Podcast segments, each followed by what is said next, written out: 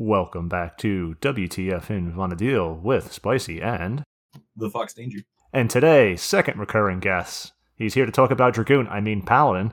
It's Martel. Yep, we uh we digressed into that last time a bit. Oh yes, so that's you know, we we did a our second episode ever Fox was Paladin on our terrible recording, but now Well, that, that first episode is more about my musings being on the job and actually taking it seriously for once, you know, post like shield updates and all the exciting stuff that Paladin got. So I wanted to make sure that I could communicate that Paladin got better, but I think this is going to do a better job of talking about Paladin in general and the, the strengths it really brings to parties and stuff. Yeah, and so this is our first redoing of an episode. Shut up, Funkworks.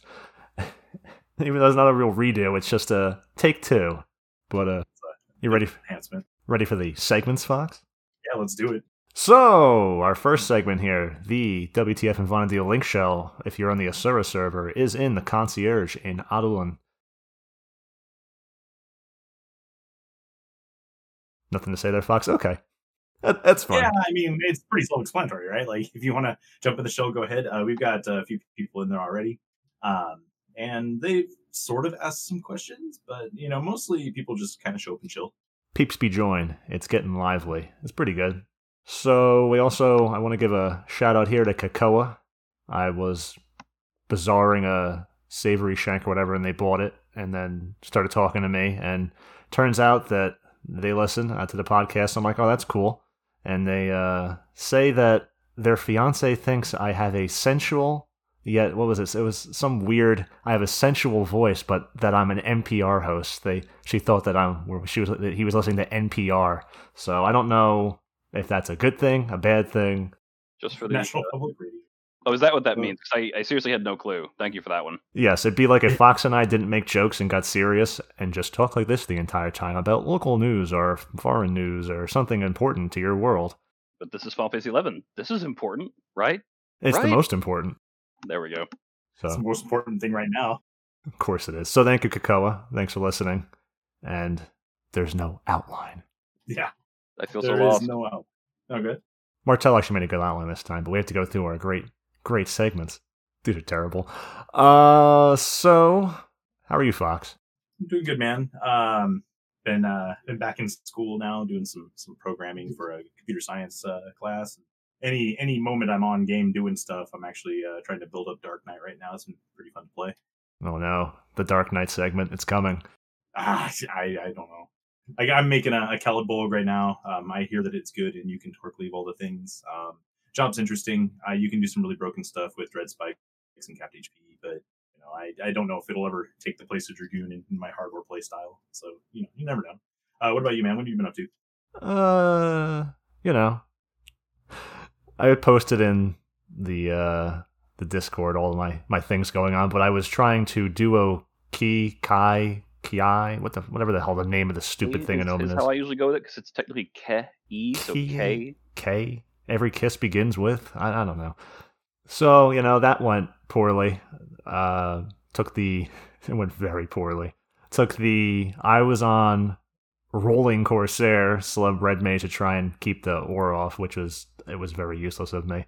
And uh, Carrot was on monk to go fight it, and like yeah, this will work. And then had the uh, the kind of like doesn't have any gear but has songs bard there to do the whole one hour uh, honor march and not honor march they wouldn't have honor march but advancing and victory march and that went fine until it wore off and then it got to the point Oh, where yeah it got down to sub 20% it wore off and then couldn't skill chain fast enough the region kept going up and after like 20 minutes of fighting are kind of like okay we're, we're giving up.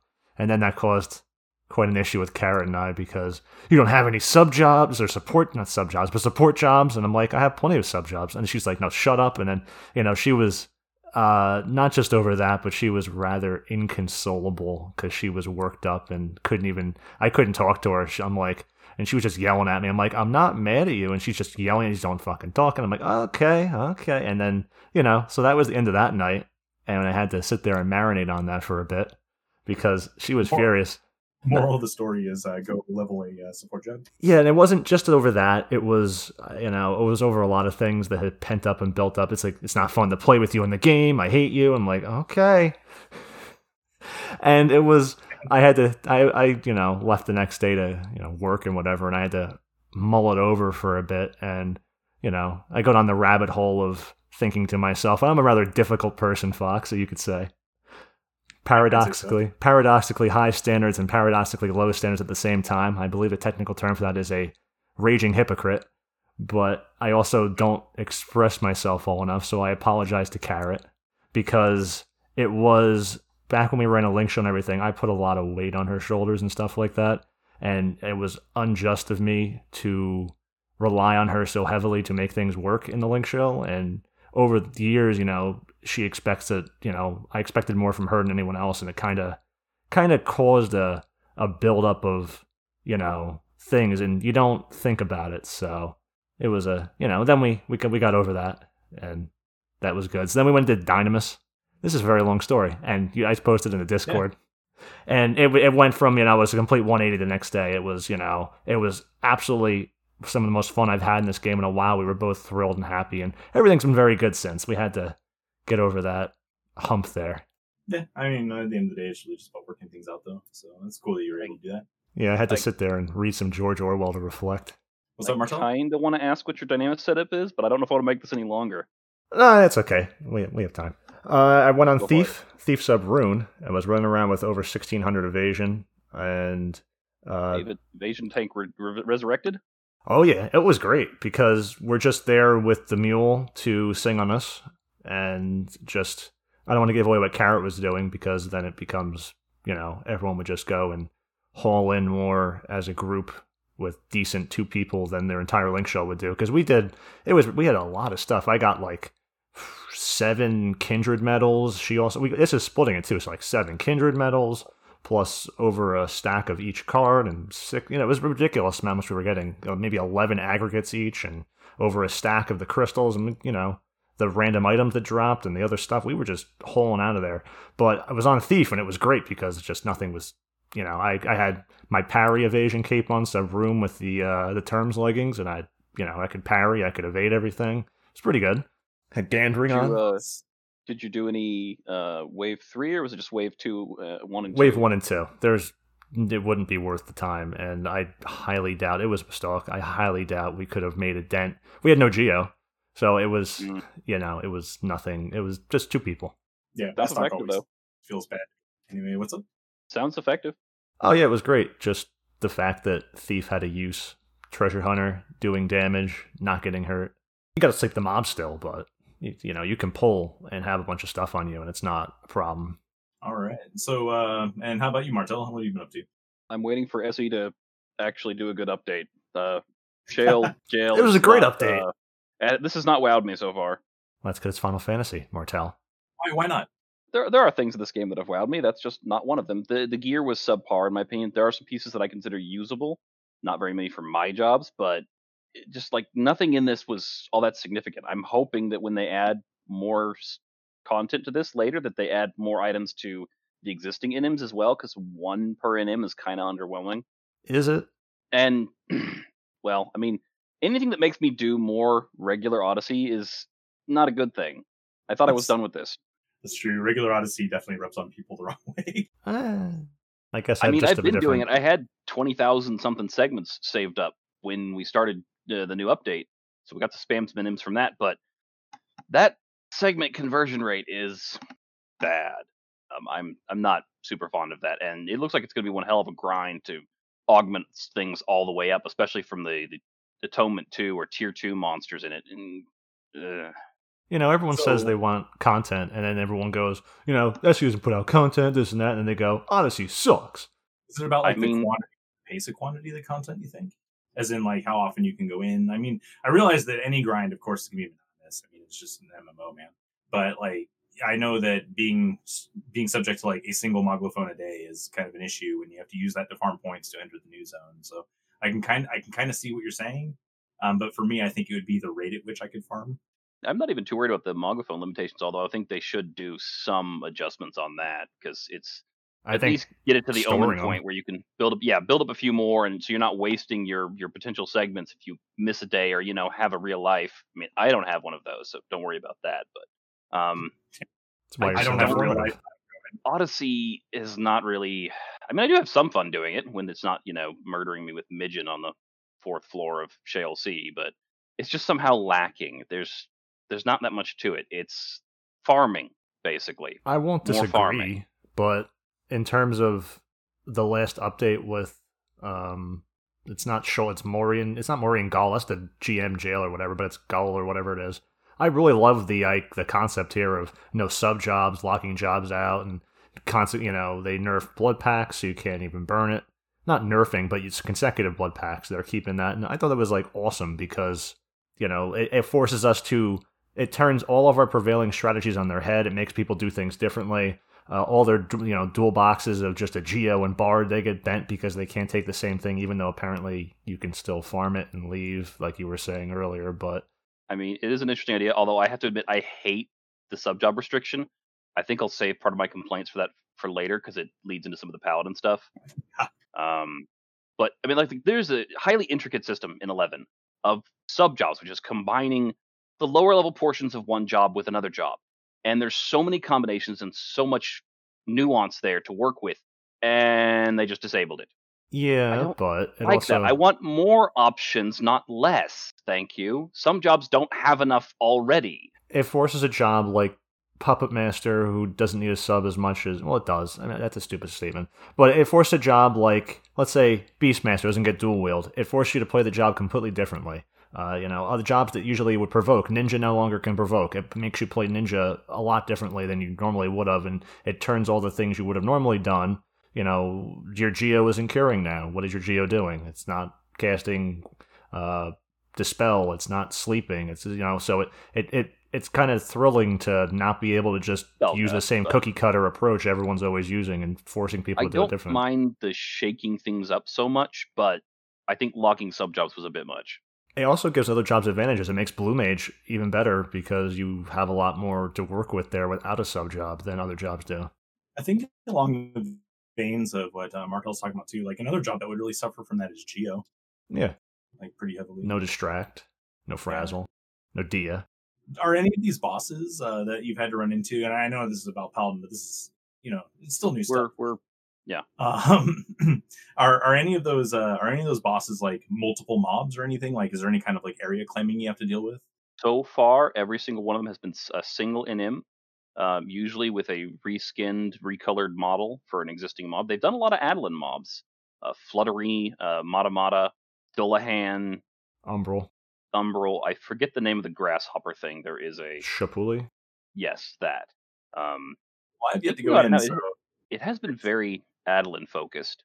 Um, it was, it was just interesting to hear what you had to say about it before and you know some of the things that you think are negative are going to be positives to other people like for me um, a lot of huge positives based on how you said it works and then for spicy he didn't like some of the stuff because of it kind of undermined general idea of how the content was designed to work like with the whole you can do a single nm at a time but uh, I'm, I'm definitely interested to uh, to actually start that content for sure I'm, I'm hoping future updates will give it a little bit more flavor for me, but we'll see. I They can only give us so much. expectations. And in terms of what they've given us, it's completely radically different from everything else. So it's not like another event where it's just you go into an instance, you fight something, that's it. They actually added a lot of depth to it. They, you know, take away a bit of the the murking uh, ability of it by adding these restrictions to all these people who are just taking all these other things and that people don't normally have unless they do do that kind of thing. Then I don't know. It, it, I thought it was very interesting to me to turn it on its head.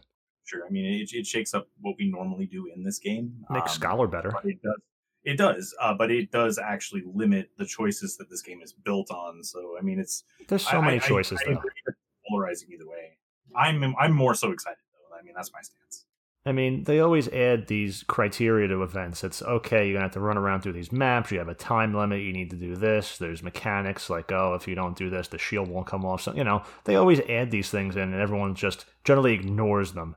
You know, oh, we're just gonna summon or burn every tier four. We're, we don't care what the mechanics are. Oh, we're just gonna do this. We don't care. And now they they do something that's different. You can't just you know take it for granted that you can ignore everything for once and it's you know it forces you to play the game and at least think about the game in a way that we've never had to think about it ever guys at least it's not lilith oh god anyway Uh, just waiting for them to add a NM with massive knockback.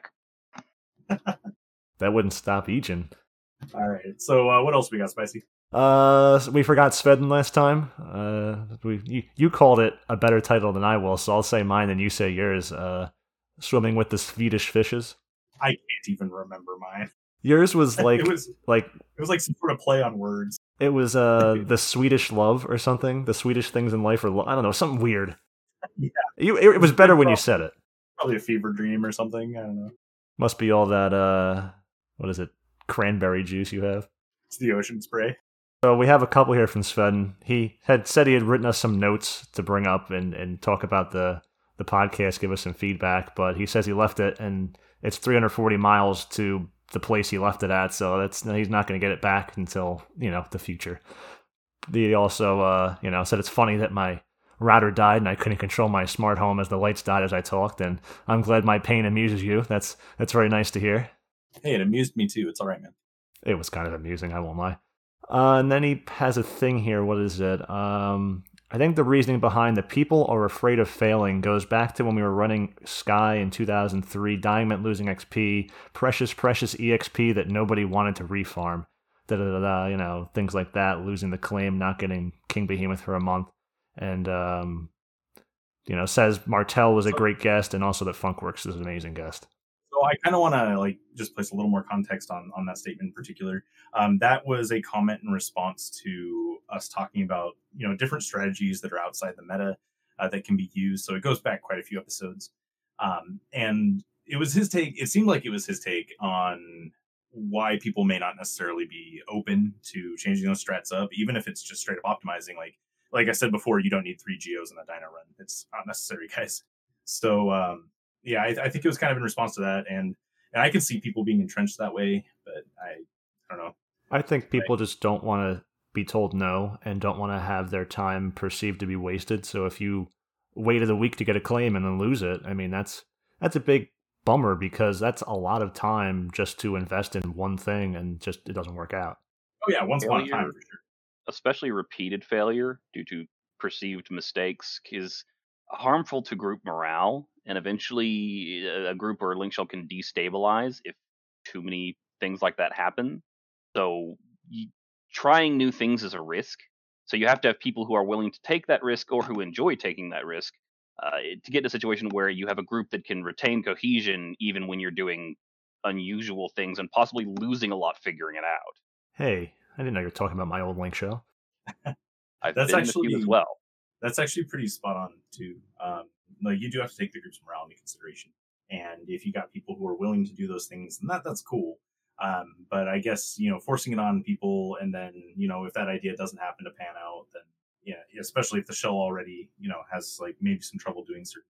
Not not saying that's the case for his, but I mean take what we say with a grain of salt. Um, these strats, they're they obviously work for us, but they aren't going to work for all groups, and we just want to make sure that people understand that there are more ways to do things, and that's worth talking about with your. And to the last one here, the worst threat of the week. It is actually the best threat of the week, but it is it's, it's the worst threat of the week. You kept us in suspense on this one too in the pre-show. Uh, Martel is going to like this, yes. the pre-show. Um, so it's an official forums thread from Akiva 2. Oh, oh, wait, one more thing before I do this.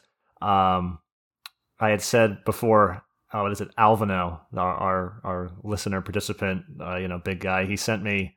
I don't know if he's big, but not not literally in size. Um, he sent me a thing about pronouncing his name because I said I don't know how to pronounce it, or whatever. And he's uh, Portuguese, so it is uh, Alvinho, I believe so, Alvinho. And that's probably the closest I'm going to get. He'll probably send me the thing correcting me again. So there you go. so the worst threat of the week here: Repairer Moogle didn't uncurse broken or borken items.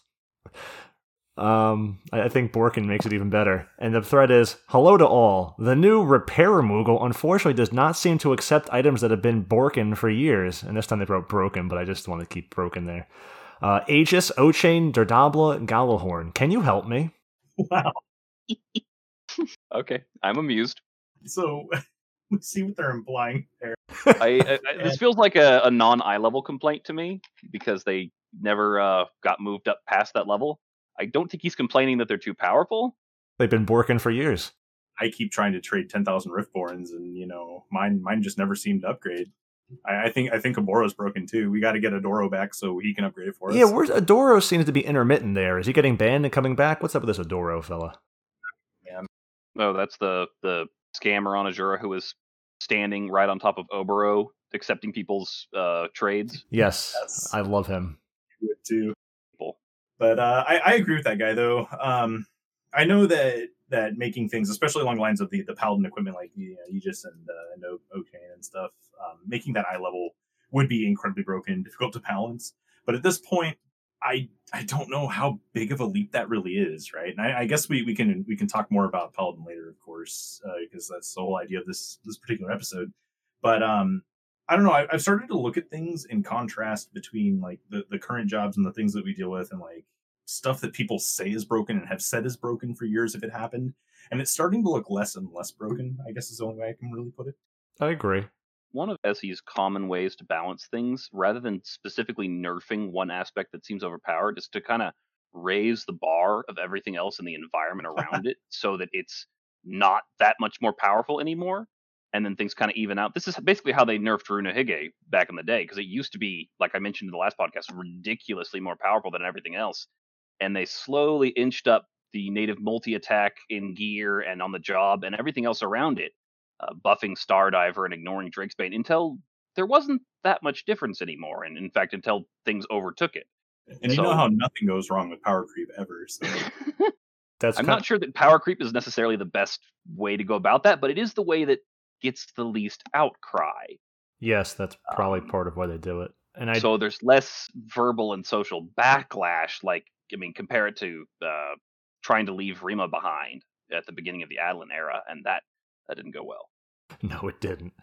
And you saw that they also changed course again when they added the augmented versions of weapons because mythics and things like Ryunohige got a much bigger boost than other they things. they started to catch them up because I guess I they may have realized that they either went too far or that they were putting them in a place where there wasn't any value to the weapon line anymore, with Correct. the exception of things like Burtgang and Carnwenhan. and now Ryunohige Yeah. can potentially be the best weapon for Dragoon. See, now we're doing Dragoon in the Paladin episode because of uh we we, we had boost. to even it out, right? Yes.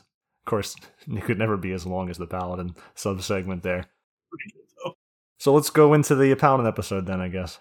So uh, I guess uh, Martel explain some some enemy mechanics to us because we want to we want to give everyone a baseline of how tanking works and, and at a core enmity is the, probably the, in my opinion the most important thing about you know tanking it's the most important thing to understand and uh, you know we, we want to make sure that people have kind of a, a baseline for uh, for for how it works in order to kind of put the context on a lot of things we'll be talking about later I mean, it's it's pretty important to have something that controls how mobs behave, and it needs to be Yeah. not random because players need to be able to influence it, or else, you know, if you've ever seen what happens when hate gets unsteady, things go straight to hell.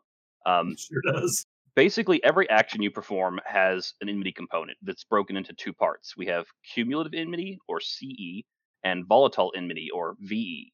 Cumulative, uh, like the name implies, it- accumulates and it stays. Unless something happens to reduce it, you keep the value you get. Uh, there are things that can reduce it though.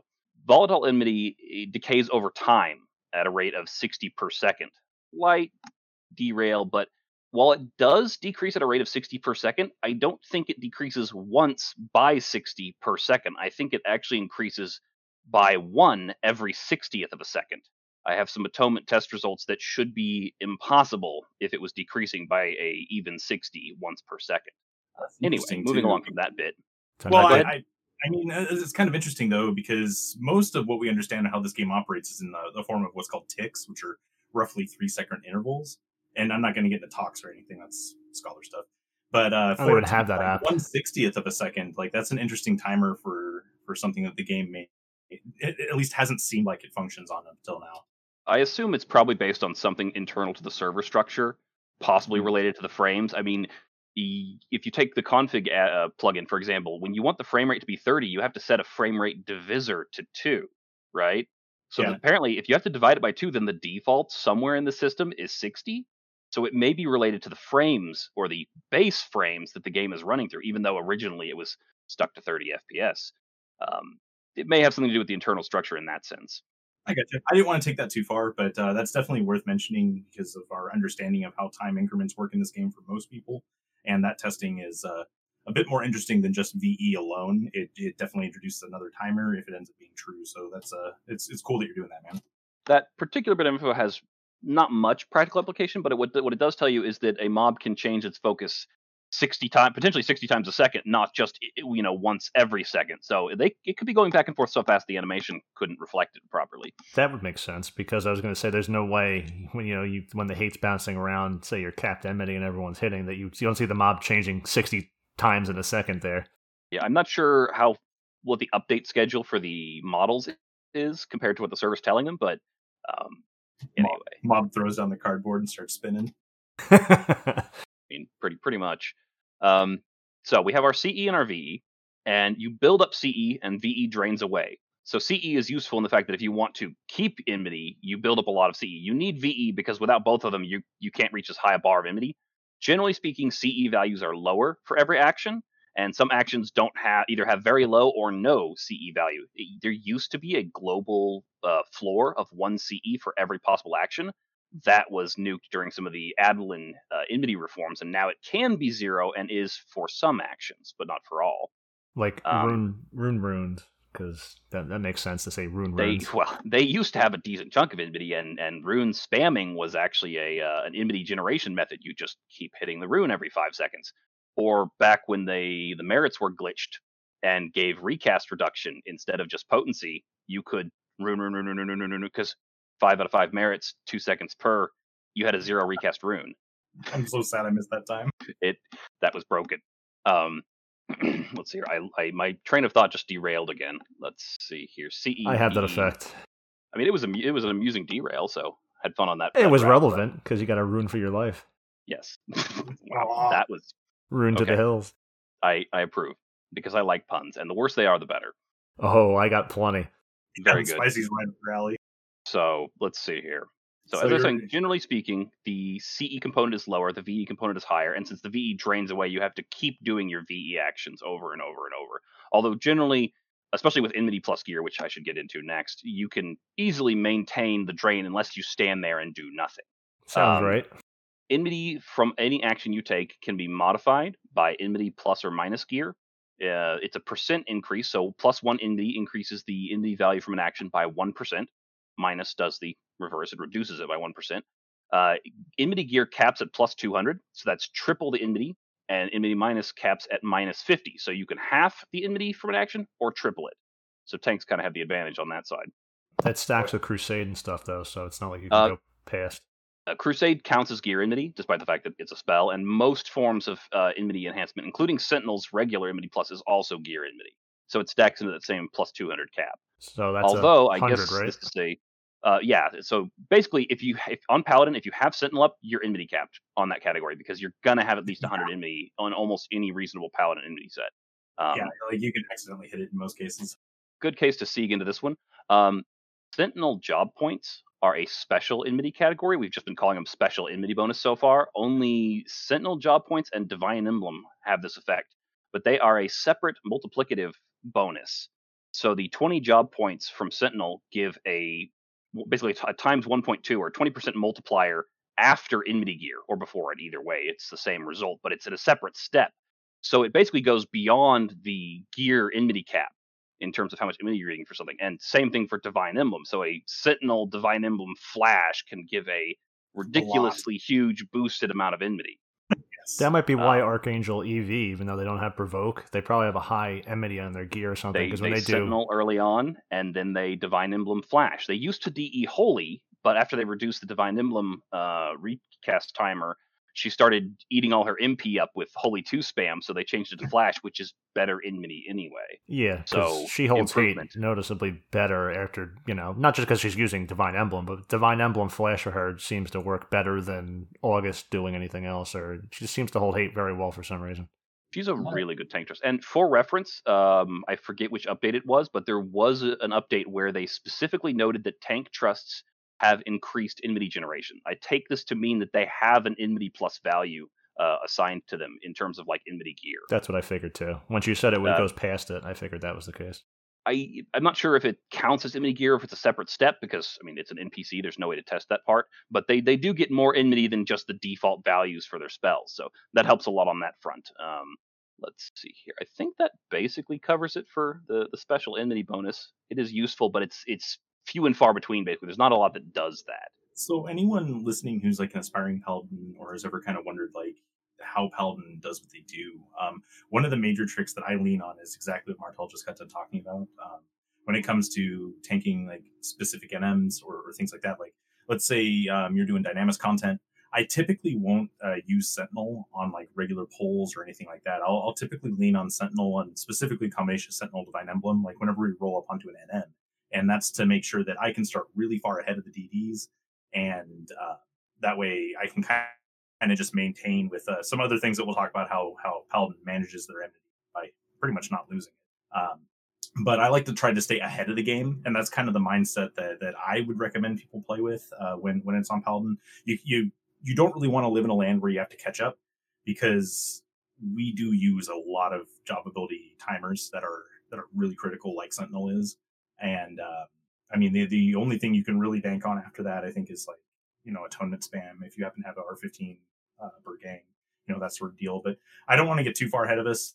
But uh, just pay specific attention to like how you use your JAs and don't just like blow them willy nilly. Like uh, strategic planning is really key. Do you have a recommended use of people to use their JAs, or like let's say they go to ambuscade or they're tanking something, just in general, a, a basic format that a new paladin? Because I don't play paladin, but I know enough to, you know, know everything you're saying and what the um, abilities are.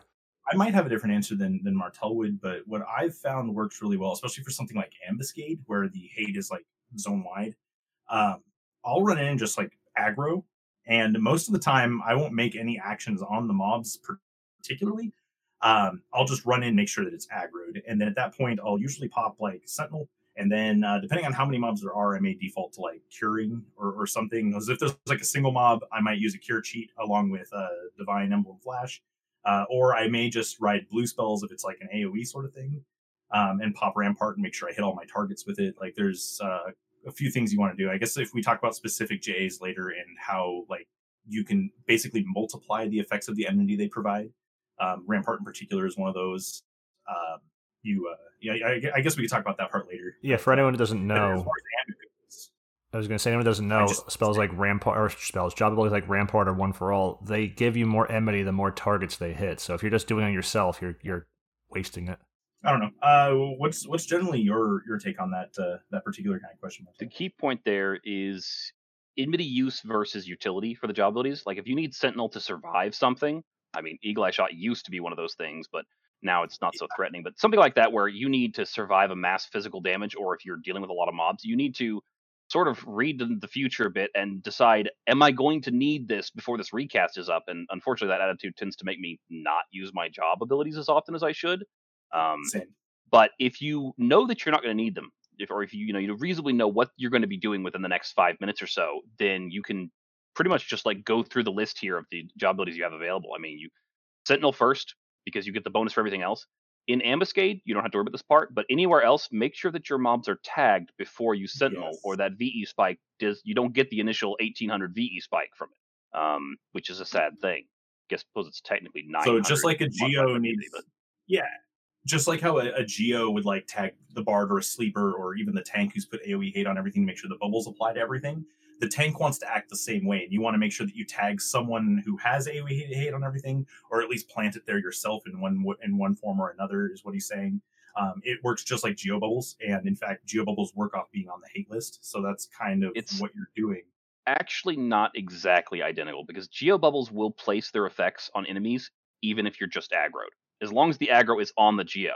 But once yeah. someone pulls the mob, that connection is broken. You're not aggro anymore, so your bubble stops taking effect, and then you have to tag. Whereas if a paladin has aggro and you use sentinel, you get no enmity for that. You have to either act on someone who has hate on that mob or act on the mob directly. Jeez, Martel's I mean, like NPR here for this information. Any any any geo should be well, tagging, but um, yeah, it's it's the whole hate list thing, aggro versus hate list, and that's where like tactics like super tanking come in. Although that one doesn't get used that much anymore. Um, let's see here. The last time I could think super tanking was a big thing would have been uh, Divine Might 2. That was a relevant one, yeah. Basically, if you have a mob's aggroed, but you're not on their hate list, then people can cure bomb you endlessly without pulling hate. So you don't actually have to do anything to generate enmity, meaning you don't have to expend resources on it or, you know, use your you can use your job abilities purely for survival and so on. Um, it can make things easier in some situations, but like you said, it's not mostly relevant now. But it's nice to know that it's a thing, and it helps you understand why certain things might be happening. Like, you know, oh, I invincible. Why don't I have hate? Well, you didn't tag the mob. Yeah, I think that's Yeah, part the- of why SC did that with Ambuscade too. the, the pro there is it keeps your uh, your healers and stuff safe, like when you super tank like that. Um, but the con to that is that if anyone decides to change targets and you aren't ready for that, and they start attacking one of the mobs that you happen to be super tanking, um, they'll pull, they'll just immediately pull hate right off you because you don't have any You have none. hate at all. So yeah, you you want to keep these things in, in mind when you approach tanking because your DDs aren't always going to have the presence of mind to know that. So you may need to Now, as we were mentioning, the exception to this is areas like ambuscade, incursion, and some parts of vagary where you apparently are on the hate list by default, and once the mobs aggro, they will go after anyone using a self-targeted ability or spell, uh, because as far as they're concerned, you've already tagged all of them. So you can skip a step in ambuscade, and when you run in, you don't have to act on each mob one at a time or with an AOE. You can just use a self-targeted ability, and it'll pull hate on everything. Um, Sentinel, Rampart, etc. Um, going back to the sequence of JAs to use for starting things, if you know you're not going to need them, then you can just use like everything all at once at the beginning to spike really high, especially for long fights. Oh yeah, It's like Sentinel, Divine Emblem, Flash, Palisade, Rampart. More targets is better if you can. Um, I like to get Reprisal up in this window too because it does have a little VE spike, but it's not huge, and you should have Reprisal up anyway. So if you haven't cast it already, maybe get it up before uh, Sentinel wears off, so you're actually blocking. And we'll talk more about Reprisal The- later. Um, and Shield Bash. hammer it home. Ham, hammer it home though. Like the the most like if you're if you're spam popping these JAs like this, you want to make sure that Sentinel is up first for that bonus. because it gives you plus 100 enmity, and for any paladin, that's going to put you at auto at the gear cap. Uh, so if you do Sentinel last, you are you're wasting it because all you're getting there is the VE spike instead of the enhancement to all the other uh, enmity actions you do. And there's the job points bonus, which is an extra 20% multiplicative enmity. So it means a lot to use everything else with Sentinel up. But when you do that, you've got like nothing left for other emergencies. So you need to know when you need to keep something in reserve and when you don't, and that part is tricky. But you've got I Banishga. like that. I like that Uh, we're reiterating that part a little bit um, because that's one of the main things that I see go wrong when like a newer tank decides that, or, or when a group decides that like they're going to use a newer tank to try to tank content like ambuscade or or whatever you're approaching, and they need to hold hate on like a group or even just a single mob uh, right off the bat, and they they know they want to blow all their job abilities. Uh, for whatever reason, I, I I see people not use Sentinel first, so just keep that in mind. Like I, I wanted to make sure we reiterated that enough. That's a that's a key point. Um, let's see here. Speaking of Banishga, um, very very minor thing. I'll go over super briefly. The first person to act on a mob gets a CE bonus, um, which is why you, when you have a puller claiming mobs with a missed range attack, sometimes like a single melee hit isn't enough to get it off them, is because of that bonus. It's 200 CE. The only reason this is even sort of relevant right now is that um, that enmity bonus can be modified by enmity gear. So if you're tagging with a spell like Banishga, there's actually a reason to put enmity plus gear in that because you can modify that 200 CE, even if the damage from your Banishga is pathetic and not really worth any enmity. So I thought I'd get that part in there while we're at it. yeah, it's far more important than trying to make it do more damage because a lot of people think doing more damage means more hate, and that's true in some content that we'll, we'll talk about a little bit later. Uh, but in in general practice, though, the the plus enmity in that rather than the damage increase is far far more. Important. I really wish they'd just given us Flashga instead of I, I do too, man. Banishga. I think they're intentionally keeping Paladin away from AoE tanking because Paladin tanks things one on one so much better than a Rune Fencer does in terms of the ability to generate enmity and and keep it and, and mitigate physical damage. It's got a lot more going for it, especially now, than Rune Fencer does. So I think they're trying to keep those two balanced. Yeah, Rune it is is still pretty damn good at this. Oh, it's so it's I- great, I- but I- for AoE tanking, if they're it's better. thinking that, I don't I don't know that it's necessarily justified. Um, although if you're atonement spamming with with R15 Burtgang, then uh, that is a lot of enmity. Um, let's see here. I'm staring at my about, list and What about cover? okay, so cover has some problems, but it is occasionally I- pretty useful. It is useful though, and I don't think it's used enough. But I don't, don't think Part- it should be banked on. Yeah, go go for big it. go for a big part of the problem with cover is the the cross party limit. Like if you do things in alliance content like Dynamis Divergence, you can't cover someone who's not in your party. So if your DDs are in a different party than your tank, then cover immediately gets no use. Um, and it doesn't have a useful uh, enmity value associated with it, so you can't just use it as an enmity JA as well. If it's not actually serving its its function, then and someone in your party has pulled hate, then you can't do much with it. Um, for a brief explanation of for people who don't know what cover does or haven't heard about it, cover makes you intercept attacks aimed at the cover E. You you use the ability and target it at a specific person, puts up a buff on you, and then they are covered until that buff wears off. Uh, the max duration, I think, is I think with ev- all the bonuses to it, you can get like a minute and thirty seconds out of it, but the default duration is quite low. Uh, three minute recast. if I recall Three minute recast default duration is 15 seconds. But you can boost that with merits and then there's a vitality modifier on it that gives it another 15 seconds and then there's the um i think there's like a relic piece of equipment Yes. enhancement that's related to Yes. i forget um, which piece The and then there's a surcoat lets you also get MP back. So it's situationally with the items for it is it's actually a super important ability if you can take advantage of the items for it. You can actually get cover up to, I believe, a little over a minute. It's, and- it's somewhere in that range i could i could look up the exact value if i wanted to check what i have in my load because i have it with a, with a timer built specifically for it but And Uh, what is I- it with the AF head? You can also redirect magical attacks that are being hit on someone else to yourself with it. And, and range attacks when they're executed within melee range. I did I did so much testing on it, and that's one of the ridiculous parts. Like the spells too. Anything you're going to redirect with cover, you, the mob has to be in melee range of you and the target in order for you to Oh. redirect anything. So if they're standing t- 20 yalms away from you, casting on someone who is a foot behind you, you're not going to redirect that.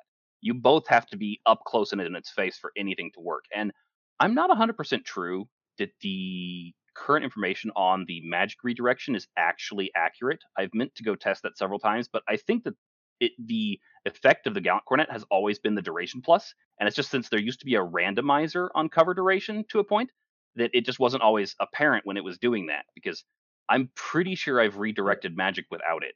It's just a matter of being in that right range. That you you know you can't do it from any distance, and if the person behind you is too far, it doesn't work. And also, if the melee, uh, if the DD in question is usually a DD, like just starts to run after the cover, it does not. I mean, if they don't if they don't stay Yeah. behind you, it doesn't help anything. But um, a while back, and it's been a good long while now, but I can never remember when anything happened. They significantly changed certain mechanics about cover. They added a sort of an enmity transfer effect to it, where it will uh, award the paladin an enmity bonus, a certain amount of CE plus for every uh, attack that is intercepted, and it'll also reduce the cover E's uh, CE by 10% for every hit that's that's redirected. The key factor here is In that it has to be redirected. yes, in theory, like on paper, this sounds really awesome. This sounds like one of the most game shattering abilities in the game. But like you were about to say, it, it's not actually quite as good as it. I mean, it's good in a sense because one, you're keeping whoever's behind you from dying, so it's serving an initial purpose. And two, you're reducing their CE, so you're making it easier to catch up. But the problem with it is since it has to actually be a redirected hit, it'll say cover on the chat log in front of it when you when you take the hit. Um, as soon as you take hate back, you stop stealing their hate and stop getting awarded bonus CE. So it it only serves to catch you up to whoever had hate and can't let you pull ahead of them or reduce their enmity down to a safer level, which is sort of the, the limit has. Or as soon as they lose hate, what if it goes after someone else instead of you? You know, because you're only Yeah. getting plus 200 CE, not plus 10% or whatever every time it hits you. If another DD has more enmity than that DD and more than you, then it's going to turn to them, and you can't retarget your cover. You'd have to reset the recast or wait till it's ready again. I really like it in situations where you have more than one tank because you have one tank that has the mob's attention and another tank that's like kind of acting with it. You know, uh, trying to make sure that uh, that that if something happens to another tank or you know even other DDs and stuff, that there's still another tank to be able to hold that mob's focus, right? And when the person who is off tanking covers a DD that steals hate, it's far more effective than the main paladin or the main tank that's uh that's that's doing it because that other pal or the other tank is catching up more so um, and they need to go further so if you have to choose between the two you want to make sure that that other one is catching up faster uh, whoever's not tanking is the one that's covering like if you happen to be using two paladins for whatever Maybe like a it wave three or something sense. weird. Yeah. Um, I I have frequently uh, in my link shell when I did Dynamis Divergence, we always use two tanks, although the other one would tend to be, be a rune fencer. There's actually decent job synergy with having a rune fencer in your party as well because they can like Yes. uh, AoE the, the Valiance and give you the fast cast bonus. I love the fast cast bonus.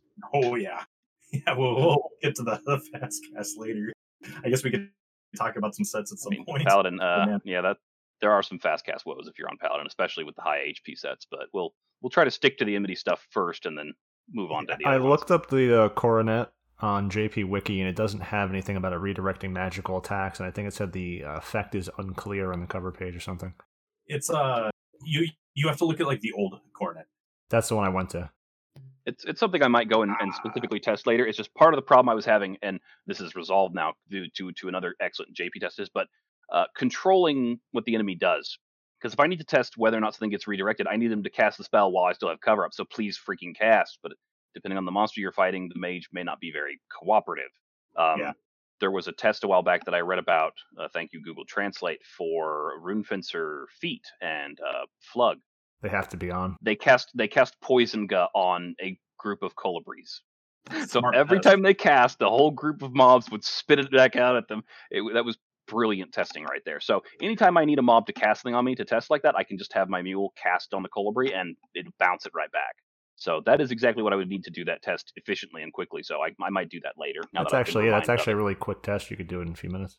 It depends on if the spell interception is 100% or if it's partial. Like it could be that the head increases the rate at which you intercept spells, or it could just be it lets it do it or not. Or I mean, like if it can happen without the head, It, then it could also just not be giving you the ability. cover duration because the cover Uh, I effect mean, was yeah. on the plus two and three, whatever, listed Exactly. and. That's part of why I don't think that's what it does. I think it's just always been cover duration, and that the the semi randomness of cover duration way back when just made it hard to tell. Yeah, that'll be another wiki update there. Probably. Um, how about Cure Enmity? I was gonna say Kirimini. Yeah. So, So yeah, that's the bane of our existence This- right now. this this is like the saddest thing I, I ever discovered digging through the JP uh, wiki type things in the in the blogs, and they've done some great testing. I've, I should The blogs if you can few of those find them. Yeah. Yeah, I I mean, if you can find them, one, they're not in the right language, so it's hard for me to find them in the first place. But I've I've link hopped my way to a few of them before, um, and one of them, I think it was was it Rigamiri Report or League Millie? I'm, it depends on how uh, it gets transliterated by Google Translate. But uh, they had a fantastic test post um, about Atonement actually initially, which is what gave them the tools to super accurately test everything else. Atonement is the best enmity testing tool in existence um, because it can give you a within a plus or minus five enmity value for the enmity you had when you hit the weapon skill. And there's no need to do the much longer and more annoying testing methods that preceded it, which is like incrementally moving enmity uh, back and forth between two characters until you can narrow down Yeah, where you are. watching the hate. And you have yeah. to be really careful and make sure you don't take any damage or do anything else that'll affect how much CE or VE you have.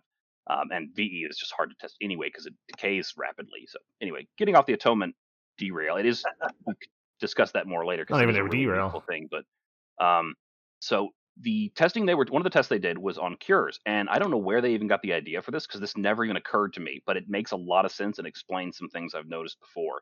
When you have more than one monster on your hate list and you cast a cure spell, the enmity from that cure is divided between all the mobs on your hate list. That's rough. So while while a single cure can be excellent enmity, especially properly boosted, and you can you know use a cure cheat, which I should probably explain as well, but um, you can get good enmity that way. But if you have two mobs, it's halved. If you have three mobs, it's divided in three. If you have 20 mobs on you, you're getting a 20th of that enmity for each of those mobs, and it does basically nothing. So while cures would have been pretty amazing, especially post Majesty, because Majesty is amazing, if there's multiple mobs present, cure enmity tanks hard, and it's that's really terrible because that was our one really spammable self-targeted enmity action to get hate on multiple mobs because that's like you know rune fencer's equivalent of Oh. foil they use foil because it's self-targeted and gets hate on all the things and they can spam the hell out of it Well, so it was not a- split though, uh, like keep in mind I when mean- it's not split, it's real broken. Uh, yeah, it's definitely pretty good when it's also, especially if you happen to have a, an entire party of people who are low on HP, so you can hit six of them at a time. Um, I guess I have to explain Majesty right now for that to make any sense. Yes. So Majesty is a recently added ability for Paladin. It has no apparent downsides at all, which was surprising. Nope. Um, one minute recast, three minute duration, can be full timed and put back up easily even if dispelled. Although I do wish it lasted a little bit longer just because of how often it feels like I'm hitting that macro. But minor things. Um, it turns all of your single target cures, cures one through four specifically were noted in the updates, into party AoEs. So you cast it on yourself, it basically turns into an accession to cure, hits everyone. No increase in MP cost. No, the, it actually reduces recasts by 25% and increases cure potency by 25% cure potency two. This is the cap breaking variety, so you can do 50% cure potency gear and then add that extra 25% on top of that.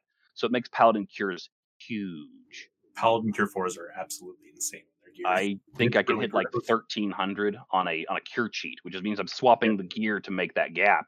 So I, that's and, limiting it, but I can still do that much. Yes. Um, with the with the cure cheats out there, like you can hit crazy numbers, and that benefits the party around you when that's going on. But like currently, there's no real safe way to do a cure cheat that can actually get the amount of cure that you can you can throw out on yourself. Oh yeah, you you have to reduce your HP in order to get that much that much cure yeah. cheat. This is not something you do when you're threatened.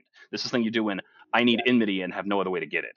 I so feel a cure, like a cure cheat is when you are intentionally reducing your HP precast uh, on on the spell and then raising it up, sometimes even higher than than what you have your max HP set at. So that way you get the full benefit of your cure and therefore the the full benefit of the energy that that it would provide you and then you return to a normal set afterwards. So sometimes people don't know what that is and i figured i'd, I'd yeah I, I, should have explained it as soon as i referenced it but yeah it's, that's, a, it's that's a lot of technical terms yeah. Um i assume it's generally a well-known thing a cure cheat is just curing yourself with extra hp gear yeah. pretty much and you can you can move upwards with it if you have that much extra hp but if you're already sitting at like 3k as your normal you can't go that much higher without losing out on cure potency or enmity or some of the other factors you need so reducing your HP while dangerous creates that gap without using your your midcast gear, the gear you need the spell to fire in. So you can get more potency and more cure that way, but it's also more dangerous because your HP is dropping. Like in my case, I think my HP while I was doing uh, Shale NMs dropped down to like 1600 before I cured. And it went down a lot. Stay dangerous because you know sometimes shit happens, right? But most of the time, like a paladin isn't really going to take a whole lot of damage. Uh, one of the, the biggest downsides is doing cure cheats is actually it, it, affects white mages who aren't paying attention because they'll try to cure you, but they won't be as fast because it's part of your macro. So a lot of times they'll actually waste MP on you, uh, trying to cure you, and you're you you just have no reason. Like they and think. Well, I mean, if they do succeed, they at least didn't waste their MP, but they cured you, and you didn't get your enmity, so you wasted exactly. your MP. And uh, Paladin's MP supply and recovery is that's the other thing about cures is they're not exactly MP efficient. Cures are expensive. Paladin doesn't yeah, have a lot of MP and not that much refresh either. I mean, there are some decent res- uh, sources, but if you're spamming cure fours, you can drain through your pool real fast if you don't have refresher ballads. Yeah, if you're outside of Escha, pretty much you need refresher ballads. I mean, yeah, if you're if you're like Escha or Abyssea, you've got alternative yeah. sources, but um, I haven't tanked anything in Escha in a really long time. And I was going to say, it almost seems like uh, that Majesty, since it's a, a stance kind of thing, uh, it almost seems to me like how White Mage and Ninja and, uh, you know, technically Scholars built in with Light Arts and Dark Arts. It, it, it seems to me like there should have been a other ability. A there's no, yeah. yeah. there's no downside, but there should also be a second sort of ability to counteract it, or at least, you know, the the other stance because what's the point of having a stance if you only have one say yeah. and hasso light arts dark arts even if they don't necessarily penalize each other or penalize towards something, there should have been another stance. To, like, here's the healer stance. Where's the turtle stance or the DD stance? Or can that stance be fealty, please?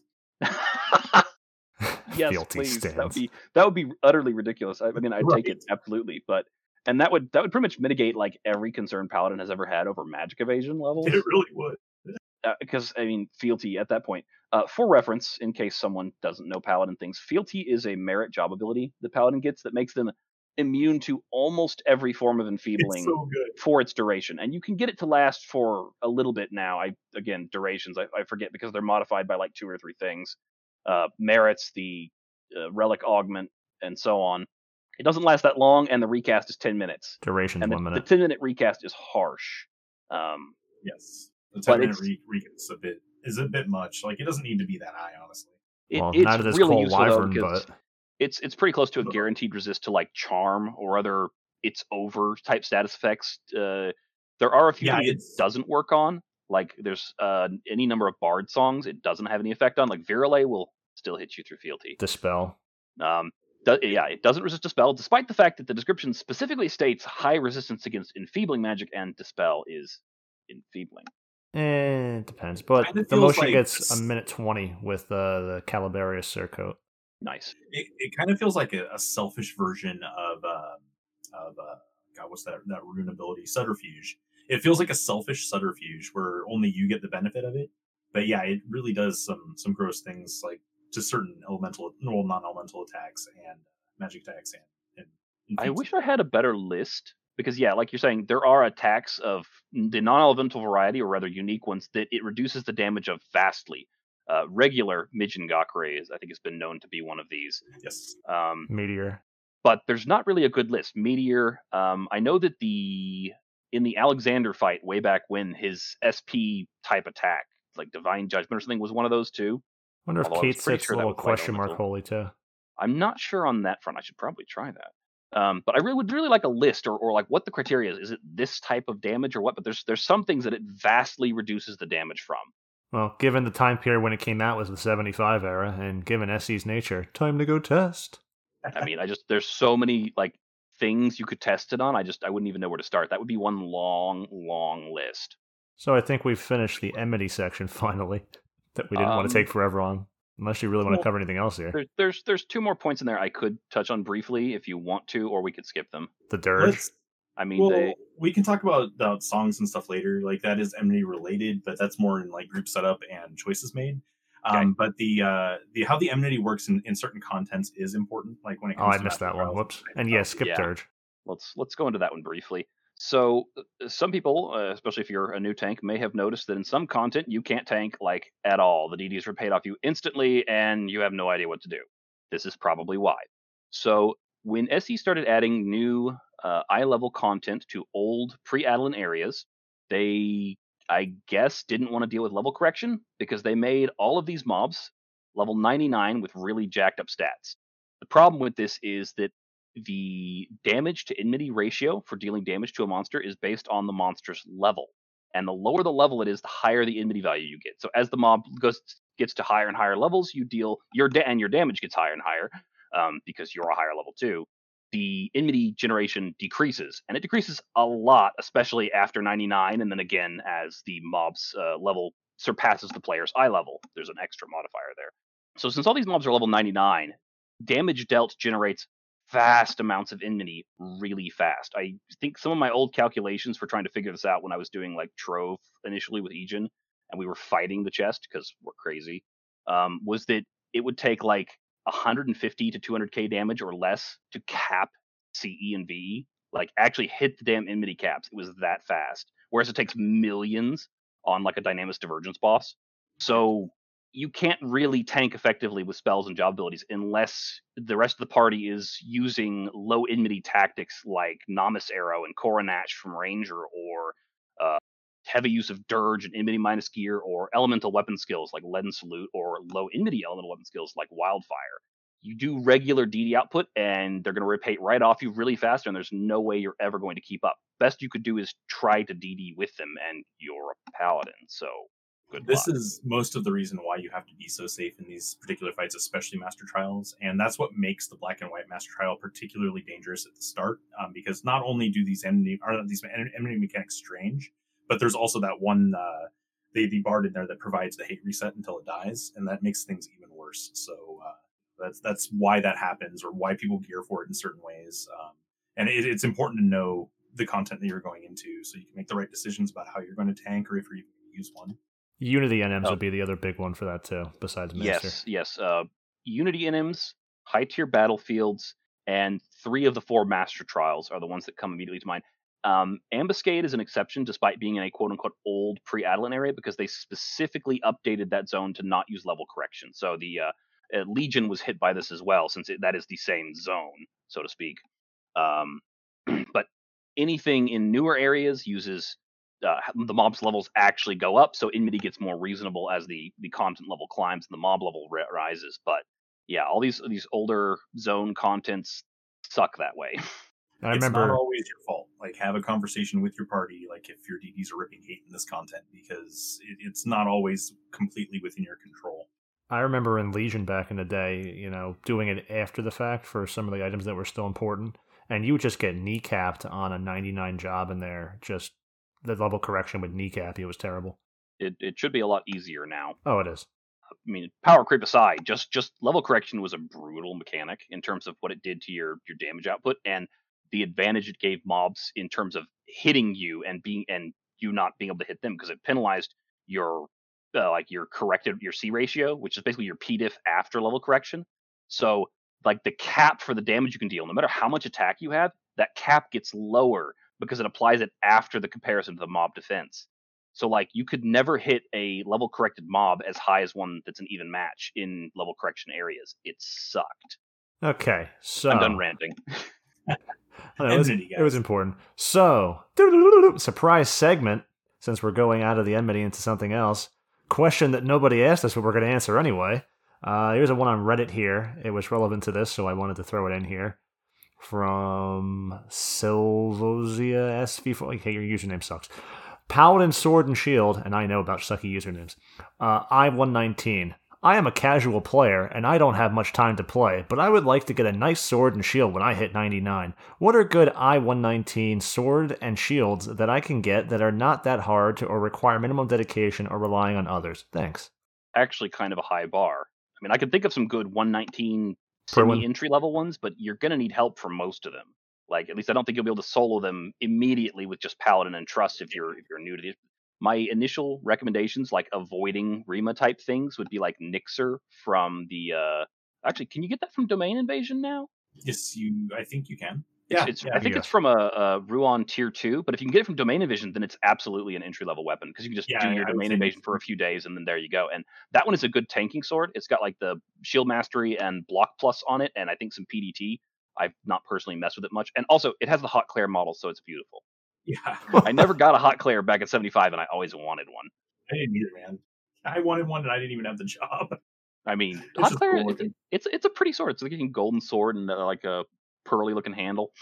It was very nice. Um, the other thing I could think of is if you can get some Sinister Reign done, I would say that a well augmented Brilliance would be better than Nixxer because it has a significant enmity bonus. I mean, it's not as much as Burtgang, but it's a lot.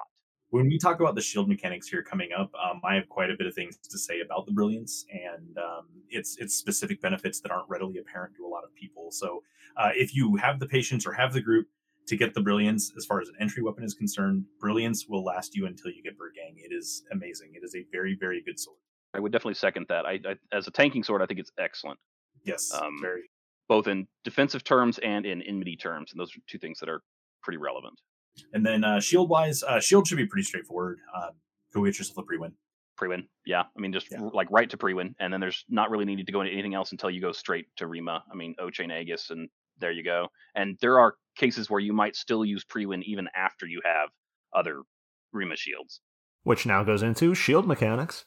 There we go. Let's see here.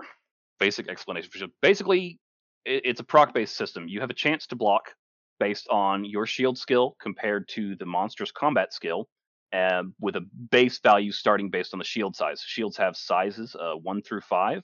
One is your little buckler, two is a round shield, three is a kite shield. These are the ones you most often saw at 75 and still frequently see today. Priwen would be a kite shield.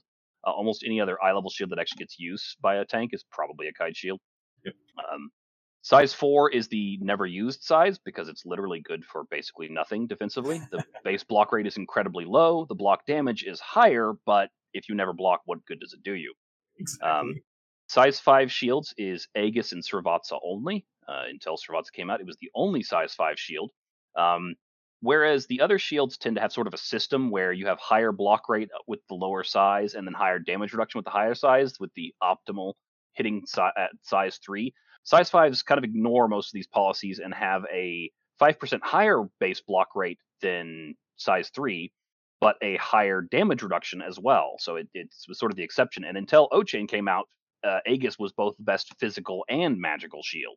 And then many Aegis paladins cried salty, salty tears when uh, Ochain came out. Salt Um, they got This this is because back when uh, when Ochain came out, Aegis's MDT was only MDT one. It did not break cap. Adding the MDT two was what evened things out with Ochain's ridiculous performance, which we'll I guess we need to go into as well. Um, and made Aegis worth having and using again. And uh, Aegis has a very firm place in the shield hierarchy, probably forever, because it, that MDT two is always going to have a good use somewhere. Yes, um, even even size- just a swap, like you don't have to wear it full time. Uh, just Although I having the knowledge of the fight, like that. I, I do too. But having the knowledge of the fight and swapping that shield on when you know it's about to get terrible, um, and you need to abs- you need to mitigate as much of that magic attack as possible. Um, Yakshi specifically is a is a fight where um, you want to make Hmm, sure if you're, if you're eating Candle Pierce by yourself, you have to have Aegis to survive it. Like it's Um, it's just gross. I'm going to seek into Ochain for a second, and then I'll do. Uh, there's a couple more things I'd like to say about Yeah. Aegis. Um, so then we have the size six shield. Ochain is the only one of these, and it's only a size six shield once it hits level 90. The 85 looks the same, has the same model, but it's uh, only a size three shield, so it doesn't have the special effects. The unique effect of the size six shield is that it has a ridiculously high base block rate. Uh, so much so that it was the first shield to ever cap block rate at 100%. First one to let us know that that was even possible, because previously, even against sufficiently low level mobs, you could never get that high. Um, so Ochain and cap block rate are a glorious thing. You're reducing like every incoming physical attack by 60%, along with shield defense bonus. Pitiable little contribution. Uh, and then after that, you you hit it with your PDT. So your your total reduction for that with Burtgang can hit something like 95% damage reduction for a physical attack. At which point, Phalanx is going to take care of the rest of it, and you'll hit, you'd hit zero probably. Uh, it's in most it's, situations. it's pretty damn good. Um, there's also the MP convert on it, but that's not really so much a deal anymore when most of your blocked attacks are getting And that really is so- a shame too, because that, that would be a major selling point for that shield in comparison to some other shields that, that can do a similar trick to what you're talking about. Um, having Ochain still retain that in maybe a different way would be would just make it more special. I guess is the best if way. to it were either like i mean if it had like an alt thing where if you get hit for zero it it does a static mp recovery value that would i mean arguably be potentially even better because nothing hits you that hard so a percentage conversion isn't as good anymore. I mean recovering a static amount of mp per block especially if it was like i mean even 5 or 10 mp would add up really fast. You what, you what would we're saying is at, a point when you get hit from the front on Paladin, you'll generally block it, and it's you can actually achieve 100% block rates now. And when that happens, you are generally going to be hit for zero. So the mechanics on the Ochain providing you that MP back, if it's providing zero, that, that's what we're talking about. Is is it, it doesn't actually do anything that part of the shield anymore. Even Ark Angel Unfortunately, Elvin, when I was using her in, in Divergence Wave 2 with uh, Reprisal up, when she was getting hit, it would be like 160, 200 ish. And then when she'd block a mob that's hitting her for that much with a shield, she literally took four, five, six damage. It does. You know, I have to wonder what her uh, shield stats are because I, I mean that looks like a tower shield, right? I wonder if she's got that kind of high block damage reduction. I have no idea what settings. I wish that they had added her shield instead of her sword in the original um, Ark Angel fights, uh, the the high, high tier battlefields, because I mean that would have been interesting. It's a it's a neat model too. I would like to see a size four with the reprisal bonus that Priwen has. That would be interesting. Yeah, I could see replacing Primum with a better, newer shield that's like a higher bar than your job specific equipment. I mean, you're likely still not going to be able to capture block rate, um, but it would at least be able to provide a shield for like newer players where they may not have like all that phalanx gear yet, and they may not necessarily have. They, they're probably not going to have a Burtgang either, um, but they're still they would still end up having a shield that would have a decent block rate if they maintain reprisal, which gets them in a good habit of playing paladin correctly uh, by keeping by keeping that reprisal up. Um, but it would also help offset you know a lot of the the damage they're going to take even if they block because as a new paladin you can still expect to take some damage when you block um, but uh, as a you know once you get up there like shield blocks generally mean you're getting hit for zero Once you've got a, a strong phalanx set, and we we've been talking about it for a bit, but maybe should I go over what reprisal is and what it does? Absolutely. Yeah, sure.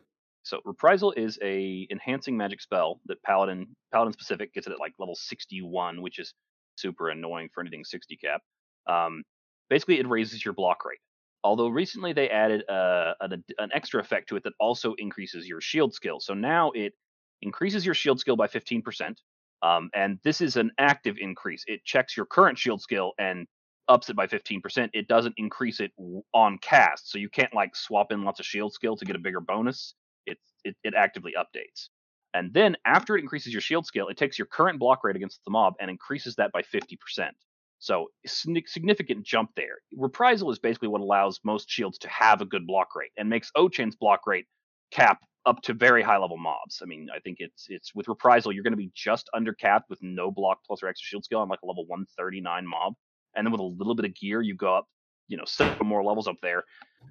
Can cap on most things now. The, the reprisal adjustment was really significant and really boosted Paladin's uh, physical defenses. It it feels really good in Dynamis Divergence now because all these weapon skills hitting you zero. And it may it's... it may sound a bit overpowered too, but until recently with the reprisal update, some gear paladins gotten, majesty, stuff like that, Paladin was marginalized to the point where no one even it, it's still the the effect in the haze is still wearing off to this day. It's not as bad as it was, but everyone just even even myself, there was no reason to take a paladin to almost anything. You just take a rune and be done. Yep, and you you take the rune fencer and you you either needed you know raking gambit for your magic strategies, or you'd have them hybrid DD because they're they can actually you know cap delay reduction with Dark Knight sub and or Has or Sam sub if you're less fond of the tanky things. And, and the, outside uh, of Laden Salute, I mean, it's still important for skill chain damage to have, you know, Gambit or Raycon. It's it's it's got very very high utility, and they were really tough. And with Epeolatry, they had comparable physical defenses. I mean, not counting the blocks. So yeah, because Paladin was blocking. That yeah, that would be part of the problem, right? Um, so I guess this is where I can I can talk more about the brilliance and, and what I'm known for in my groups, like when I go paladin to things. So I actually cap block rate versus all content on my paladin. I have a lower HP threshold generally when I do it, and and when we when we talk about these things, like Martel's take on things and my take on things are are probably going to be slightly different, but we generally agree on a lot of the same stuff. But it's not to say that one version is better than another because there are going to be pros and cons to both. Um, but when I say that, that capping block rate on everything in the game is important, what I want to mention is that it enables some really ridiculous strategies to be performed. And uh, the way that I do it is I just take the the calculations that are on that are basically on the BG, and I just plug in having enough shield skill and everything. I use the Priwen to do so. And uh, one thing that I want to mention with the Priwen and with block rates in general is that you you can enhance your block rate in in two ways outside of reprisal. Um, you can either get shield skill plus or you can get flat block rate plus, and you definitely want to use a combination of both of them. Um, but with the Priwen, one tends to go further than the other for a reason I'll explain here in a little bit. Um, but the most important thing is you want to know roughly what the level of your content is, and then roughly based on that content, what the uh, the weapon rating that they're going to be using is too, because that's that's basically the effective combat skill comparison that Martel was talking about. Was uh, it'll compare that directly with your shield skill, and um, it basically takes away from your block rate. Um, I'm not going to get into the specifics of the formula, but it takes away from your block rate when uh, they have a higher skill than you have defensively with your shield. Now, when it comes to uh, Priwen specifically, uh, reprisal doesn't just have a 50% bonus; it has a three times bonus. And the reason that is broken is because you will. Okay, so it has a three times bonus, and then it also uh, when when Martel was saying that when you cast reprisal, it, gives you like an additional 15% shield skill. Uh, multiplying the result of that comparison plus the other factor number that, that goes into it um, by three uh, goes further with shield skill when you pump it into it than it does with flat block addition, which would go on to the end of that formula anyway. So something like a brilliance is actually going to block more often uh, against the higher level content. Like the higher it goes, the more the more value you get out of it. Um, the brilliance is actually going to block more often than an R15 Excal with its flat shield block rate plus 10. So you really want to try to run the numbers for your year if you want to try to pull that off. But I, against almost every content in the game, uh, if they're hitting me from the fr- from the front, I don't find that I take damage ever. Is there something about hitting you from the back here, Fox? Yeah, if they hit me from the back, I'm I'm kind of fucked, and that's because I'm not uh, wearing the. Uh, I don't have a Burtgang yet, and I would like to play with this build with the Burtgang. But from what I've found, that 10 shield skill that's on Brilliance is actually really important towards making Priwen work you know, it's funny you say you're fucked when you get hit from the back because that was I was making a suggestive joke there. Oh yeah, man. Yeah, yeah. It's, it's, as oh, long as you know, you, you ran with oh, it, but yeah. Um, but I can't. Uh, basically, you'll you'll always hear me sing the pra- praises of Priwen. Um, whenever possible, I try to use Priwen, and what it does to reprisal and your block rates with reprisal is absolutely absurd. And in reasonable to high-end gear sets, it adds a lot of flexibility with what you can accomplish from like magic evasion and things. Um, when you can guarantee, you can basically guarantee that your hit 4-0 by like mob weapon skills and mob physical attacks. It's it's pretty crazy um, what you can do with Paladin when it comes to this. But on the other hand, I, from what I understand, Martel, don't you don't you normally use uh, Burtgang Ochain? Yeah, I, I tend to to go with Ochain just because I need less support from the rest of my gear set to get my block rate capped, and I only need to use anything supporting that when I get to things that are over level 139. And I have a little bit of block plus by default in my sets, just because like you know the Rudianos cape and like Souveran feet, for example, are going to be there anyway. So like the three percent on the back, for example, is another two mob levels where I stay capped. The three percent on the feet is another two levels. So I'm like four levels ahead of 139, and you can only go up so much more at that point. So um, it keeps me capped at a pretty dang high level without having to change anything really. You know, it'd be kind of nice if there was a very quick cheat sheet made on the Paladin community guide on BG that said, hey, I have Ochain and I have Souveran Feet in this. I'm cap block rate at 141. thought about making something. I mean, possibly a spreadsheet, or or if not, if not that, just a chart. But the chart would have to have uh, very specific amounts of block plus or shield skill, like common amounts, like if you're wearing uh, Souveran Hands D Path, for example. Um, I didn't want to make it over elaborate. I just it sounded like you Yeah, know a, a it just general, depends on how many factors you're going to include, and that the more it's of not a those you do, formula then just a general thing though. Yeah, like like in general, like to the lay player who doesn't want to do a formula by hand, Most um, that I mean, that is most yes. Um, but to the people who want to say, "Hey, how do I be good at X?" and if they're going to ask that question, I expect them to take it seriously, right?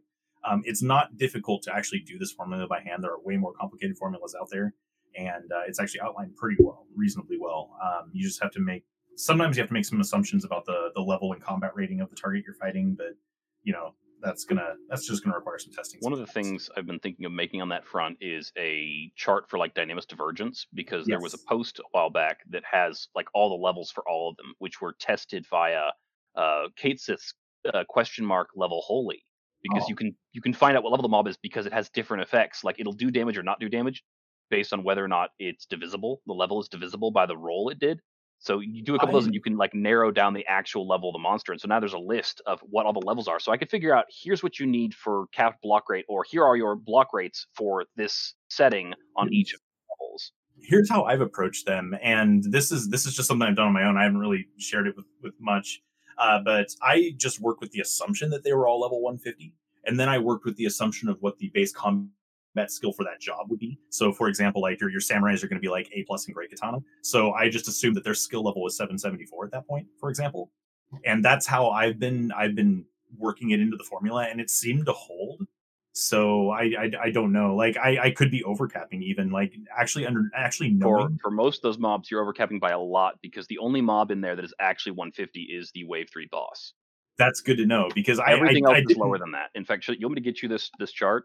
Yes, or the- at please. least the level I. I would love to have that chart because I would like to re I would like to reoptimize all my gear because right now I'm like capped versus all 150 content and I assume that that was the case. from the outline to the chart. Yeah, that's good. So yeah, if you could send that my way, man, that'd be awesome. I've I've got it here somewhere bookmarked, but I don't think I have the tab open right now, so we may have to. It sounds like something that would be good to have in FFXI Calc or something too. I mean, there's a lot of extra criteria versus like a dual wield or delay or a store TP calculator that that thing is known for. They, you know, to this, but I think It's the it's definitely not something that's so complicated that we can't have Oh, something to, to to math it So- out. It's there's just some steps to take, and the reprisal skill enhancement complicates a lot of it. So like as a listener, you may ask yourself, well, if Fox caps his block rate versus all content in the game, like why why would I bother using anything else, right? And what I will tell you, like right now, is without even looking, I know that Martel idles in more plus enmity than I do uh, in his set. Uh, HP might be comparable, I, you know that's important too, right? But I know just as a stat that is super important to idle in on on uh, on Paladin, I know that that he idles more positive enmity than me. So while I may not be losing much enmity, and this kind of you know jumps into how CE is lost, but I may not be losing a ton of enmity from like taking like weapon skills and stuff from the front or anything that I block. Um, anytime I'm hit with like magic attacks, or if I'm hit from the back, or if I'm super tanking or anything like that, um, his set is still going to be superior to mine when it comes to actually holding. So like there are pros and cons to all these things. Like I may I may pose that this is some kind of amazing set, and it is when it works. But in general, the safer way to play is the build that he tends to favor because you're going to be safe in more situations and you're going to bleed less enmity because mine has to be ideal for it to work. Like it requires you to go pretty far out of your way to make to make it as awesome as it actually is. And I don't Yeah. know if we said earlier in the enmity section that when you have more enmity plus gear, you lose enmity less. Um, just for clarification, uh, this only affects uh, cumulative enmity. It's your CE loss when taking damage. Uh, it Should affect both physical, magical, whatever, any kind of actual damage, except for probably DOTs. I don't think I don't think DOTs affect enmity at all. Um, Getting enfeebled does. it does. Getting enfeebled does. We should have talked about CE loss, but we somehow skipped past it. I wasn't like marking these as we went. Eh, Um, so enmity gear will affect um, CE loss by. suddenly lost how to phrase this. So like, okay, let's just go from the cap. It caps at a hundred plus 100 enmity, which is not the enmity gear cap, but is the cap for this reduction effect. And when you have 100 enmity, it'll reduce your CE loss by 50%. This is significant. So it's basically two enmity to one percent CE loss reduction. Um, we can thank the JP for testing this one because another one of those blogs I was talking about had fantastic testing on this. The effect has been in the game for years and years and years. It was added during some of the Adoulin Enmity revamps, and no one had a damn clue exactly what it did or how much. You know, the, the main question there: how much Enmity should we have in our idle Sounds sets right. since since this is a thing? And CE loss is really hard to test. There are a lot of factors that makes it incredibly difficult, but the addition of atonement, like figuring out the atonement formula, which they did. Credit there again. I, I posted to the English community, but I didn't figure this out. It was too much for me, math. Um, and getting that precise, exact, immediate snapshot of your current enmity that you can reverse calculate made it possible to easily test your CE loss, and they figured out how much we were getting out of the enmity plus gear. So the target value to aim for in your tanking sets is plus 100. This includes Crusade, so you actually only need about 70 in gear to hit that marker. Um, the other things though that reduce your enmity is, for example, losing shadows. It's I think it's minus 25 CE per shadow lost. I'm not sure if shadows that are wiped rather than consumed by like an AOE if they count towards that or not, but I would think that they probably we, do. We talked about this before, and I meant to test it, and it just escaped my mind. You know, I mean, you're not really ever. based on Yonin also. Like it needs to be tested under both conditions. I was gonna say, in There terms is- of paladin, you're not really ever sub ninja. So Not anymore. Yeah, I mean th- this used to be a yeah, thing, so and there's actually some interesting comments on how that era affected my gearing mindset, but I'll leave that for, for a little bit later. Um, I'm to keep us on track, spicy. Oh well, I, I- you know, I, I'm gonna eventually say we're gonna cut some of this off at a certain point. Be like, yeah, we're gonna leave that part out so we don't run over two. We're not gonna be two and a half hours this time, so we got 30 minutes to wrap everything up here. uh-oh. Um, We can very do it. briefly, the last thing that'll reduce your enmity, aside from specific hate resets or enmity reducing abilities, is being enfeebled, as Fox mentioned. Um, when any enfeeble hits you, Hi, whether Fox. it lands or not, um, it's going to reduce your CE by 80. This is not modifiable by enmity gear or any sort of CE loss reduction. All those uh, interact with taking damage. Uh, the other important thing to know, and this actually affects your gearing habits, is that CE loss is partially based on the player's max HP. So high HP Yes. builds have the added effect of reducing how much enmity you're losing from taking damage, which is a point in favor of high HP builds, you know, sitting there at like 3k or higher HP. Although I don't tend to like to go too much higher than that just because my It's not practical. the, the set balancing becomes impractical and you either have to lock in and just stand there in the same gear all the time because taking changing any piece of gear would drop your HP or So you have to choose a more reasonable level that you're able to balance all your sets at. The fast cast What- set sort of caps out at 3k. You you it's your uh sort of the wow my The vocabulary bulwark against failed it's the it's the high water mark for your other sets because of. And as a What rune I wanna- fencer, I have that problem because I don't get the good HP fast cast gear like Paladin does. So I always wonder as a rune how much more HP I should be pumping in because there's no practical way to really go out there and be like, wow, this set's working a little better. You know, you don't really know. And what I want to point out is more towards like new paladins also who might be listening here. Um, we are talking about your max HP though, not your current HP. So optimizing your set so that you don't have as much slingshot, and and what I mean by that is like you know you shoot to high HP, low HP, and then you have like this this HP difference. And like some people may call you a baddie for having it, but honestly, that just makes you a better a better tank. Honestly, even even if you do slingshot, it's still better that you're in that idle max HP because you're going to lose less enmity when you get hit. Um, as you gain gear and stuff, you're going to be able to help balance that better. But you do want to shoot for high HP in those sets, uh, despite what people will try to tell you about whether or not your HP goes to yellow or whatever when you do action. It is far more important that you're in high HP to make sure that you're losing less less hate per hit. Yeah, I, I would second that thought. I while the HP yo-yo does drive me nuts, Oh, yeah. um, I'm I'm not going to change what how I'm gearing because someone's bot can't handle someone being in low HP. Um, basically, yeah. Uh, but yeah, what you'll do eventually is you'll you'll make your idle sets at a specific level at, at to start, and then you'll slowly balance your other sets to bring them up to that level. Uh, although I do recommend restricting this under a toggle because making all your sets high HP is going to cost you in other areas. Like you'll lose Enmity because some of the best Enmity gear in the game doesn't have hundreds of HP on it like Souveran does. Um, so you're you're going to sacrifice a lot to get all of your sets up to that level, but it makes for a really stable and balanced playstyle, especially if you can keep PDT high on all of them too. Like if you if you keep your PDT high in your casting sets, then you don't have a weak point whenever you cast something, and you don't have a, a chance for something to one shot you. I Um, just want to throw a little interjection here for all the rune fencers. Emet Harness Yeah. plus one. Emet Harness has crap HP on it. Thank you, rune fencers. Emily said, "Oh my god." It's pretty bad, yeah. And the hands. accessory balancing is, is what you do for most of it. Um, you're going to need some some high HP earrings and rings mostly. Domain I'm moving evasion. collar plus one at R15. Uh, yes, and that one's a huge one. It's so Um, good. Although you do have to give up the higher enmity um, and spell interruption from Moonlight. I'm usually good with it, honestly. I, I like my Moonlight collar. I can't not use Moonlight on Rune if it's an interrupt, uh, interruption set.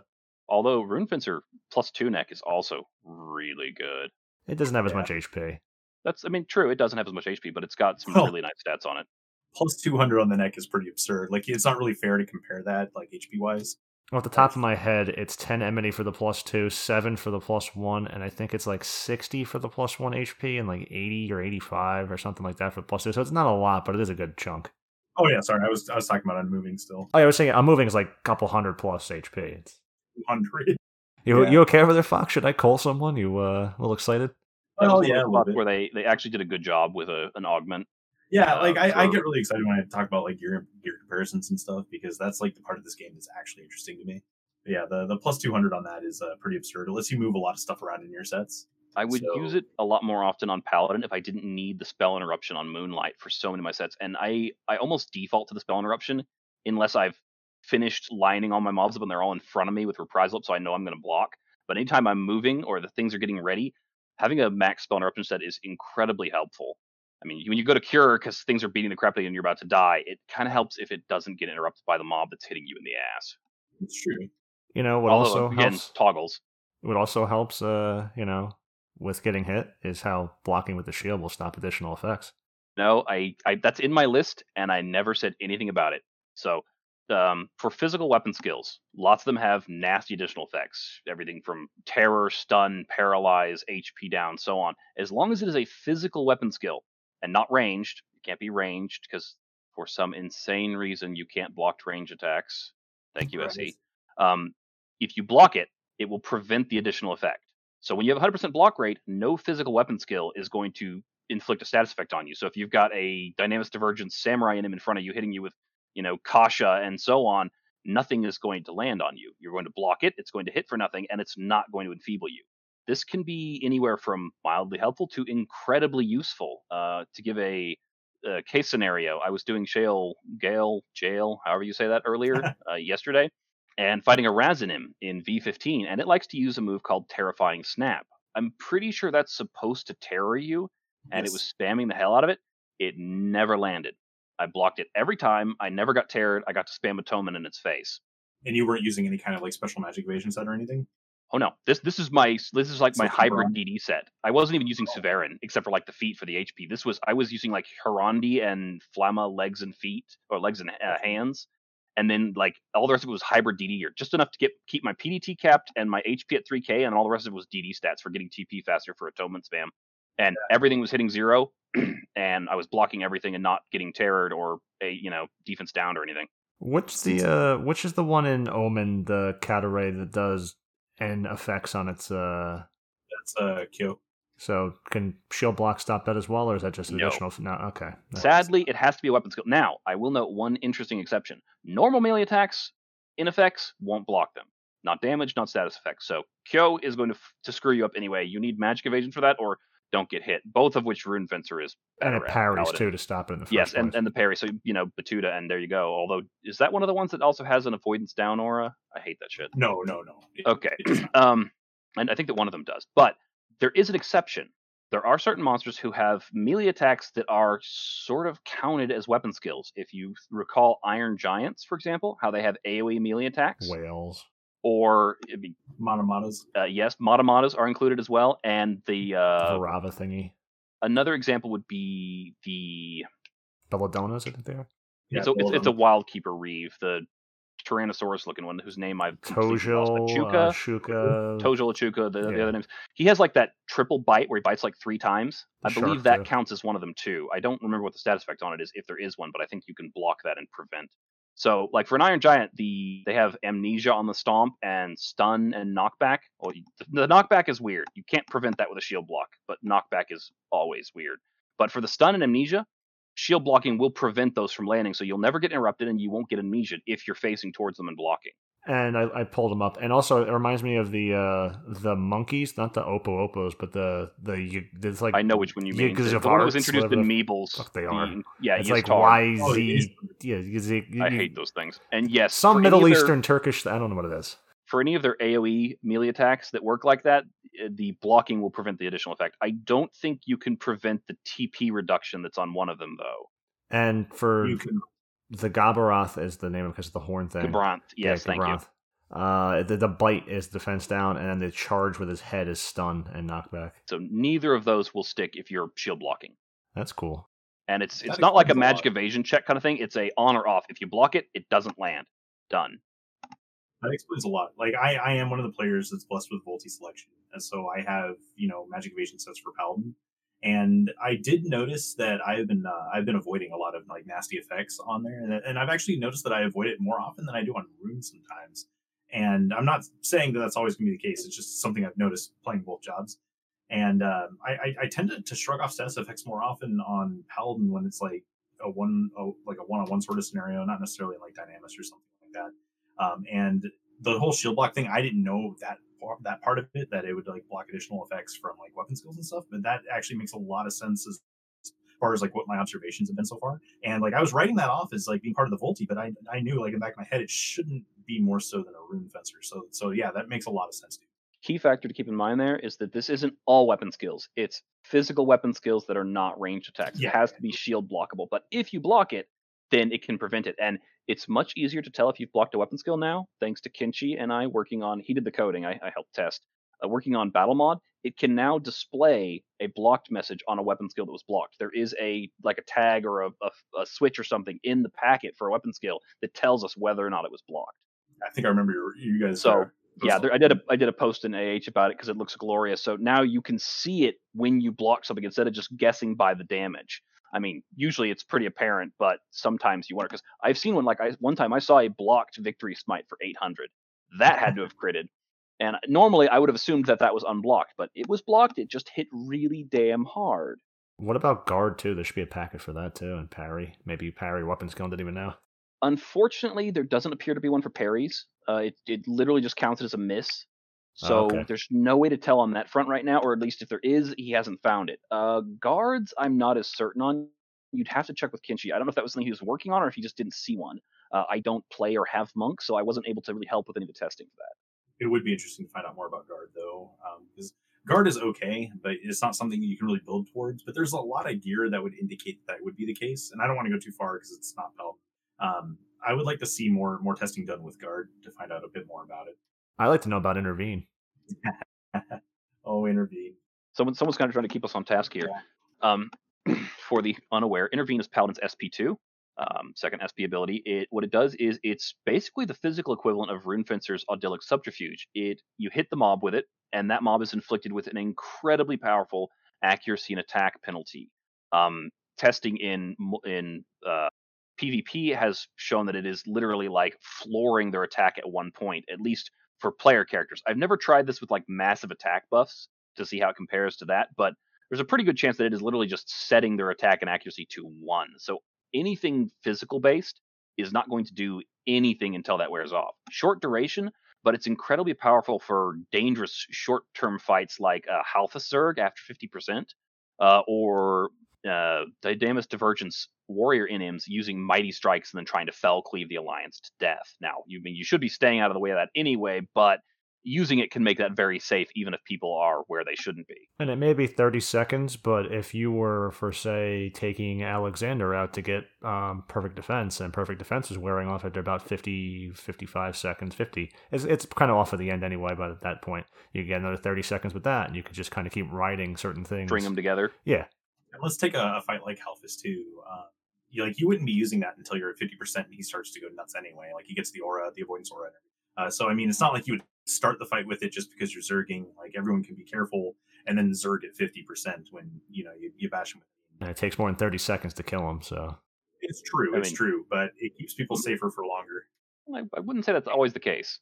And I, had, I had a link show where the setup was always to just fight him, and he was the worst one because he would kill people with, you know, a melee burn setup against I him. I will agree with that one. He's without a doubt the worst. I think uh, wave two boss of any of the zones.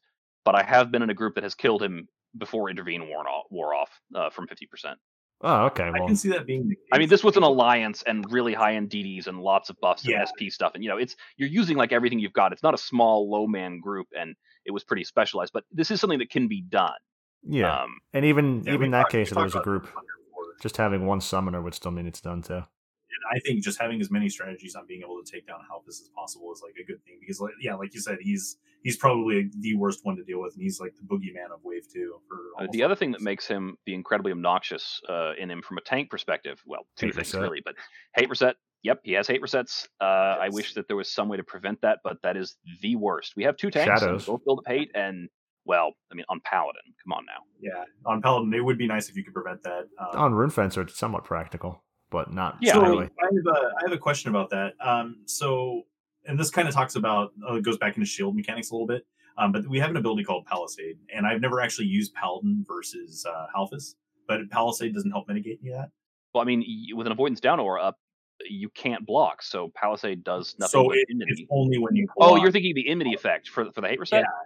I yeah, don't believe that affects hate resets. Uh, I mean, if it did, or if like if enmity plus gear could affect that, then it wouldn't be a hate reset anymore. I'd be reducing it by fifty percent by default, and then another twenty percent multiplicity with, with with Burtgang. So I I'm pretty sure that none of that works on any monster's hate reset mechanic. Palisade. Because- I, I, I tank Halfus on Ninja, and Ninja doesn't lose hate, so I I, don't, I can't I mean, test. shadows. No, no, it, it doesn't. Yeah, it doesn't at all. Like he just eats the you you eat the uh, shoulder attack or whatever that resets your hate, and it just takes some shadows, and you just keep casting them. Like you don't actually get hit with the hate reset. An event where Ninja is the best tank for once. Yeah, I mean, for- if if uh, if shield blocking would well, I mean, I guess I can't shield block after fifty percent, but if shield blocking would prevent the hate reset, I'd be fine with that. But it, it very clearly doesn't. it's kind of a, a, a dangerous line of thought, though. Like I wouldn't necessarily say that Ninja is the best. I would say that it's the safest in low man. But if you have an alliance like Martel was talking about, just burning him to actual death from fifty percent after within the window of intervene, like if you can pull it off, that's probably the optimal strategy. Well, of course, it's the optimal strategy, but you know, But uh, that's that's a, that's a pretty high bar to clear there.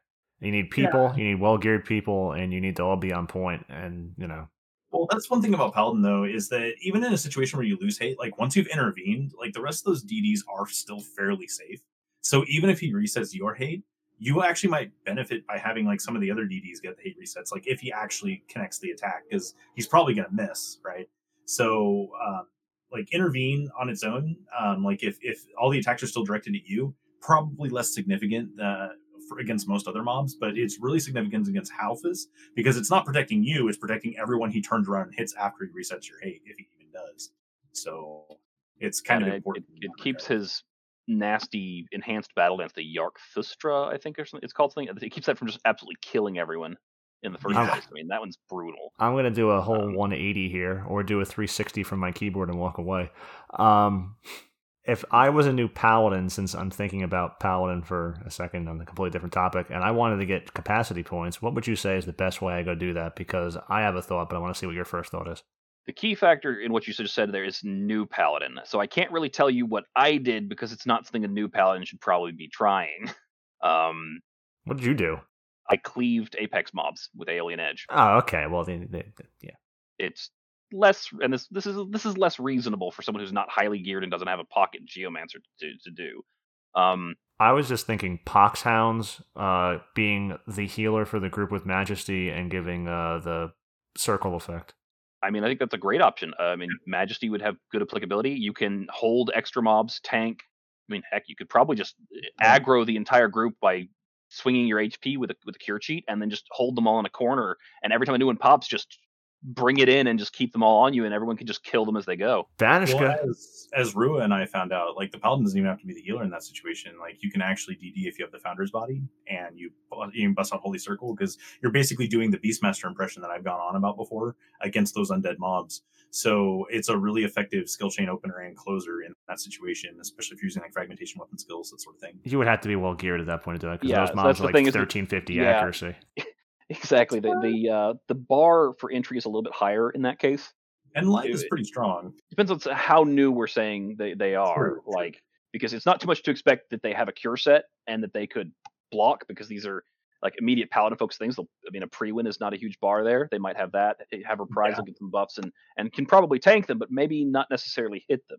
Um, I mean, if you've got the gear for it, if you've got the setup for it, if you want to go full DD and and like Sam sub or Dark Knight sub and have at it with Great Sword or Shining One, then I'd imagine Shining One would be better in this case than a Great Sword against Pox I mean, Hounds. Even though they do take I'd a slashing actually- boost, uh, slashing they, bonus. and they're- they're slashing weak and I would I think would even say- enabling. I would Savage Blade and bring another uh, applicable heavy DD option like uh, Warrior with Great Axe or even a Beastmaster in this situation, um, because they're also going to benefit from your circle and their uh, and their Empyrean gear. Like Paladin plus Beastmaster in any of the um, the inner court uh, Apex camps, uh, they are absolutely disgusting as a as a duo. Like you're basically insta killing those mobs. I saw it firsthand. It was it was it was absolutely fantastic. Okay, um, so that was but- good. What are we what are we missing here on Paladin? Shield Um, I- choices we did. I did want to talk about, uh, and I mentioned this before the before the podcast too in our chat. Um, I wanted to talk a bit about how people always compare Paladin and Rune Fencer, and um, the idea of losing hate because it, it seems like it's like some sort of like awful like badge of just you're bad if you lo- happen to lose hate on the job, and it's not necessarily true. Like I mean, hate hate caps can be reached and everything.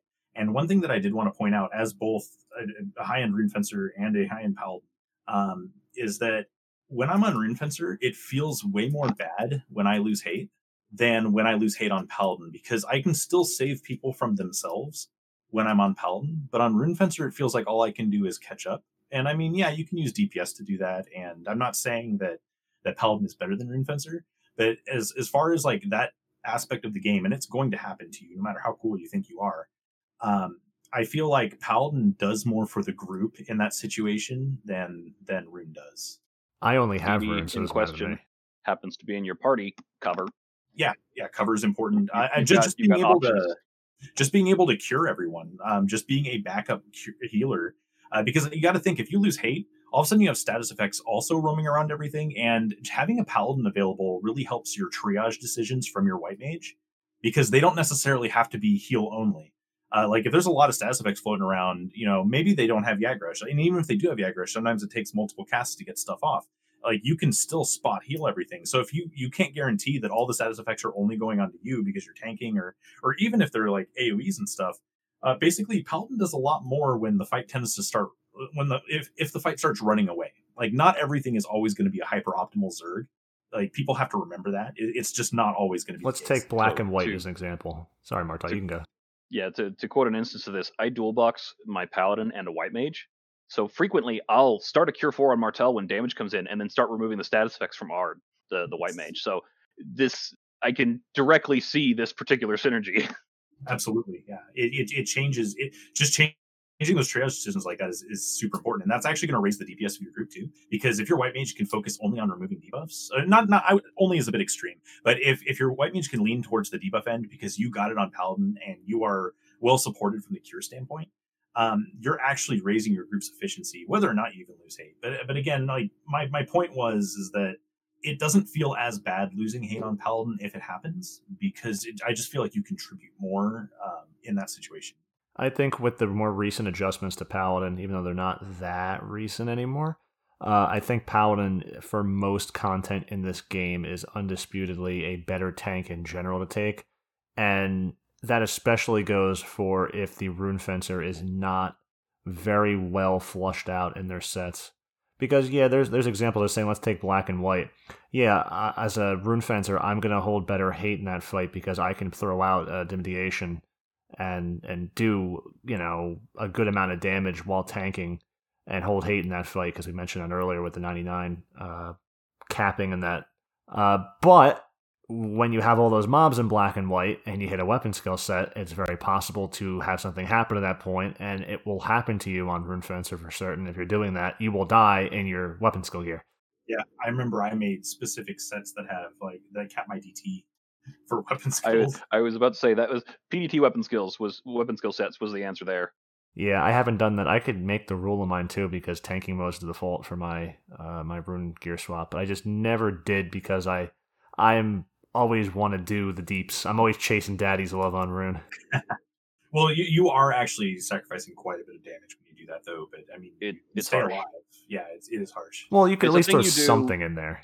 when you're wanting to contribute some damage, but you can't risk dying. Like one of the, I think I implemented this for my rune fencer first in in Odyssey actually, when I was pulling whole groups of mobs and then spamming weapon skills on them, and we wouldn't always necessarily be getting them slept in a timely manner. So I'd be getting the crap beat out of me, but still need a weapon skill. It's like, what do you do? For- not for- weapon skill, or do you do a weapon skill for some damage instead of maximum? Rune stuck with crap like the Caro necklace for Dimidiation or whatever because you, the Fotia doesn't really do anything in this case. I mean, it does, but not really. So, I mean, throwing a neck on there for Rune, uh, something like that, you know, there's certainly pieces that won't sacrifice much. It's just a matter of, of finding your best uh, mix and match for what gives you the most PDT for the least And- loss of DPS. Tank jobs in general, you know, Rune, I mean, Ninja especially because Ninja's got a lot of stuff going on, but Rune and Paladin, the amount of how deep down that rabbit hole for your set you can go into is actually quite ridiculous. You could spend an entire day just lost in your sets. And I keep going back to the Rune community guide on, on BG and adding random sets and variations of sets. And I'm not even like, I look at them like, this is a good variation, but I don't have it. I don't know if I ever use it, but I definitely see the value. And it's like you sit there trying to make these sets, and it's like there is so much. It, I, probably the most min maxing you can do for a job in this game is is sets for tanks. it just there's there's more variables because like your your typical DD is not going to worry as much about your HP balancing in your weapon skill set.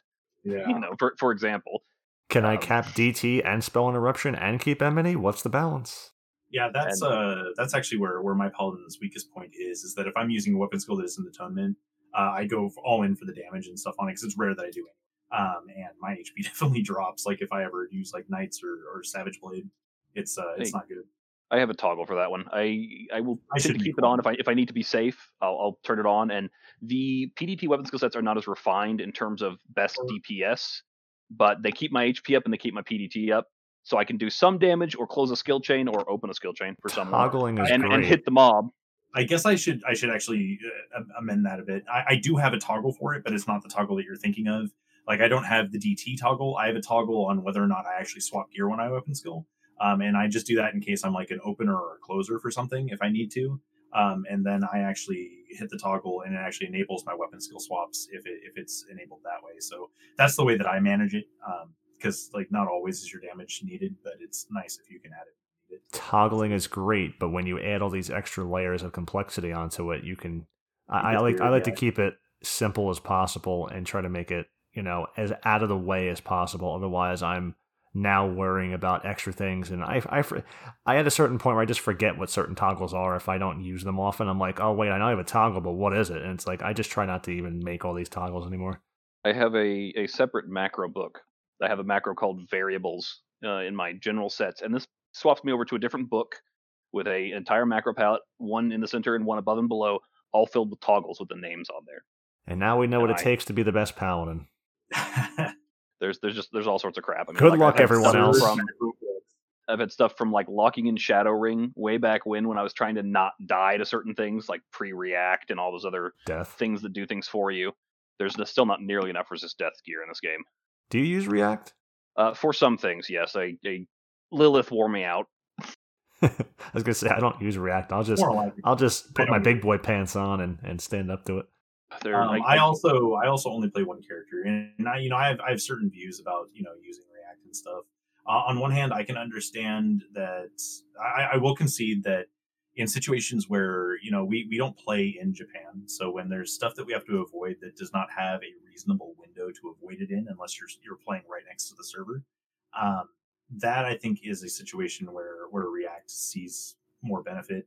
Um, and it's a bit more acceptable. But overall, um, yeah, I, I, just like to make sure that I'm playing my game. I guess big this month in Ambuscade too, because you can avoid the enmity resets if you have React. Yeah. You can still avoid them normally, but if you live in Europe, you're probably not going yeah, to you'll avoid see them. a lot of people using it. I did we miss anything on Paladin? And sorry, you can finish. I'm I'm sure we did. It's just, do we miss anything on my list? Maybe not. But do we miss anything on Paladin? I'm absolutely certain we did. Uh, I'd like to talk about Fastcast real quick. Um, no, yes.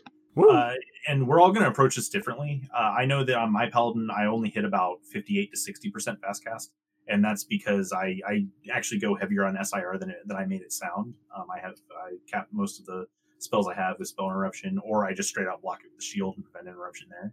Um, in general, I don't believe that Paladin needs as much fast cast as like Rune does or other jobs.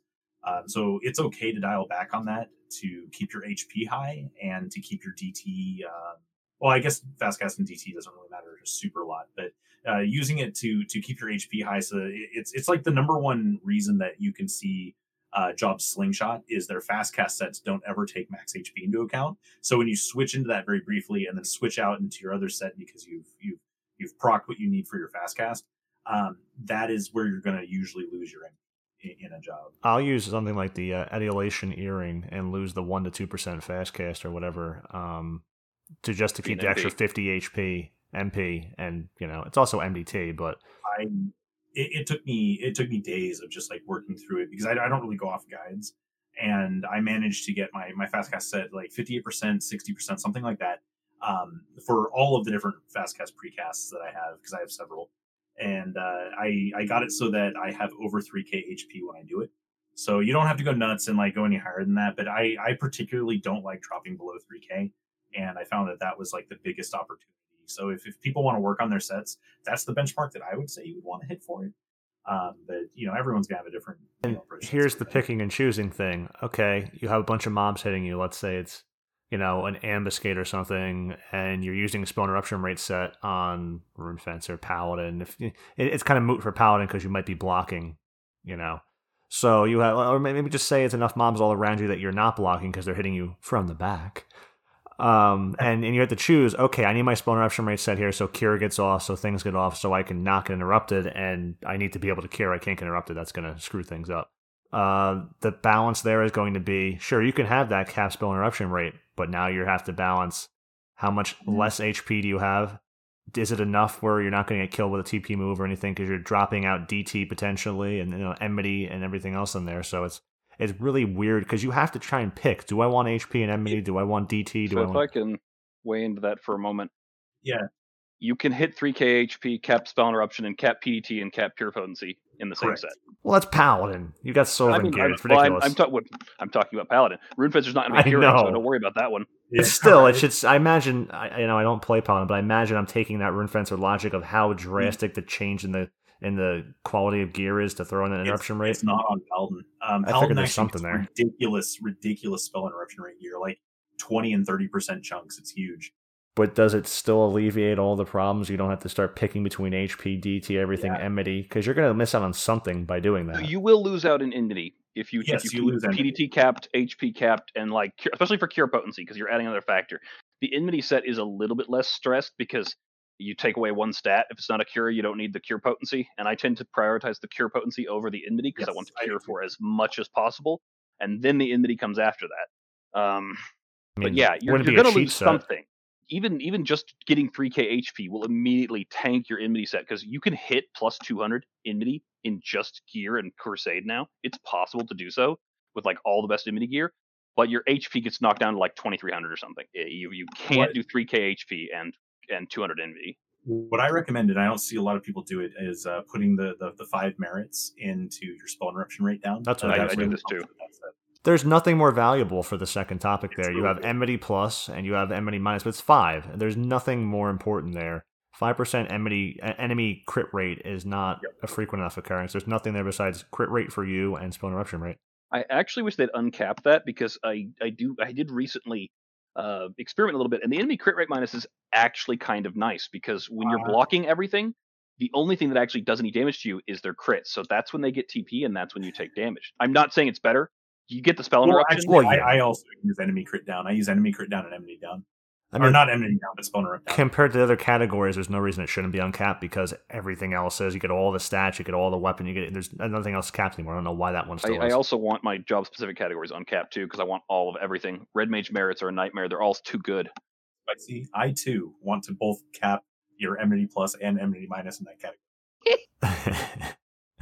It maybe, sounds maybe, great. maybe pick one or the other of that one, but I, I'd like to have the, the enemy crit rate minus, the player crit rate plus, and the spell interruption rate plus. For a while, I ran until I needed spell interruption reset. I ran Enmity Plus just so I could pull Enmity on a DD and use it better than someone else and wear DT and not die versus someone else pulling it and dying, right. tanking on blue. So, anything we want to wrap up with? Oh, there was Uh, something. tip- so uh, your, your tips and tricks is actually important. I mean, I didn't get to add much to that one. That one ended up really short, but I that one trick is pretty good. So if you're doing Dynamis or something and you have a red mage in your party, the way phalanx gear works is it's and they've adjusted the name to reflect this is it is phalanx received gear. So if a red mage with 500 skill and huge enhancing duration casts phalanx on you while you're wearing your phalanx plus gear, you'll get a like 15 minute long max potency phalanx and won't have to present a weak point recasting that in the middle of most fights because phalanx is like one of the worst sets for HP and PDT because every slot is taken up by phalanx plus gear. Um, it's a really useful thing to do if you've got a red mage to work with you. You know, I've actually never Yeah, thought it's- about that. It's Um, easily like an 80 damage reduction or something. It's really huge. What about Embolden? Ooh. As I was supposed to say is that for Rune Fencer they can embolden and if you're if you use your embolden enhancement pieces on Rune Fencer as well, then like the cape, yeah, just the cape pretty much, and the red mage has a lot of duration plus, they can actually make that last long enough to full time. So Yep. but I by the time it wears off, your embolden will be up again. Rune's usually so weak on physical defense. I usually just use it for protect, and you know, but Uh, it would my- be nice to use it for that. Trick, my favorite rune trick is actually uh, emboldening the Embrava. I didn't think about that. I've never thought about that. That's that's fascinating. It's broken. It's it's straight broken. That's that, awesome. that tickles me. you Oh, can do I, in Regen 5. saying protect just reminded me. I, I did not at all cover uh, shield barrier or majesty's Oh, effect on yeah. protect now. So Oh, they yeah. added a, a second effect to majesty that makes it AOE paladins protect spells. So paladin can cast protect on an entire party, and it works the same as Accession or as majesty does for cures, in that you can cast on other parties and AOE it. So the paladin can cast protect on the entire alliance in three casts, and there's a reason for them to do so because paladin's protect is now better than a white mage's. Yep. Shield barrier is a new trait that paladin got, and what this does is adds the paladin's shield's defense to their protect effect. So if you have Srivatsa, it adds 150 defense to protect. Meanwhile, Priwen would be Scholar's 130, and so on. Yeah. So you you swap on Srivatsa, cast protect on yourself, hit your party, cast it on the other two parties in the alliance if you have an alliance, and then everyone's got a much better protect.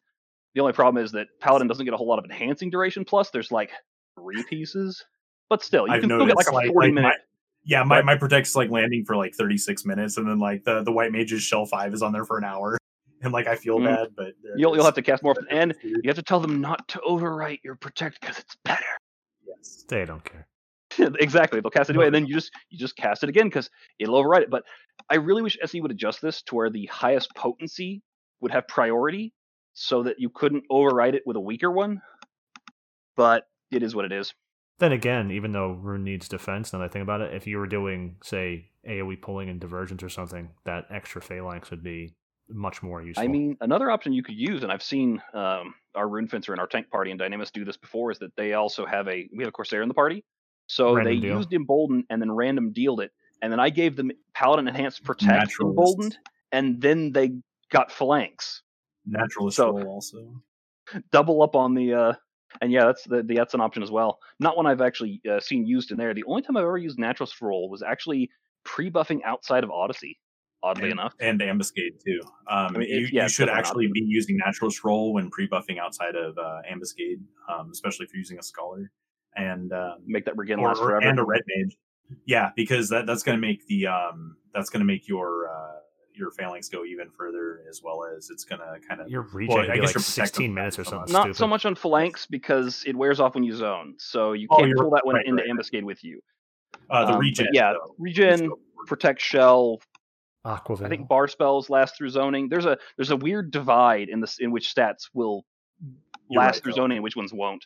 I, I always end up thinking phalanx Stones with you, and it never does, and I always get sad every single time. But I always fall prey to it. and that should wrap it up.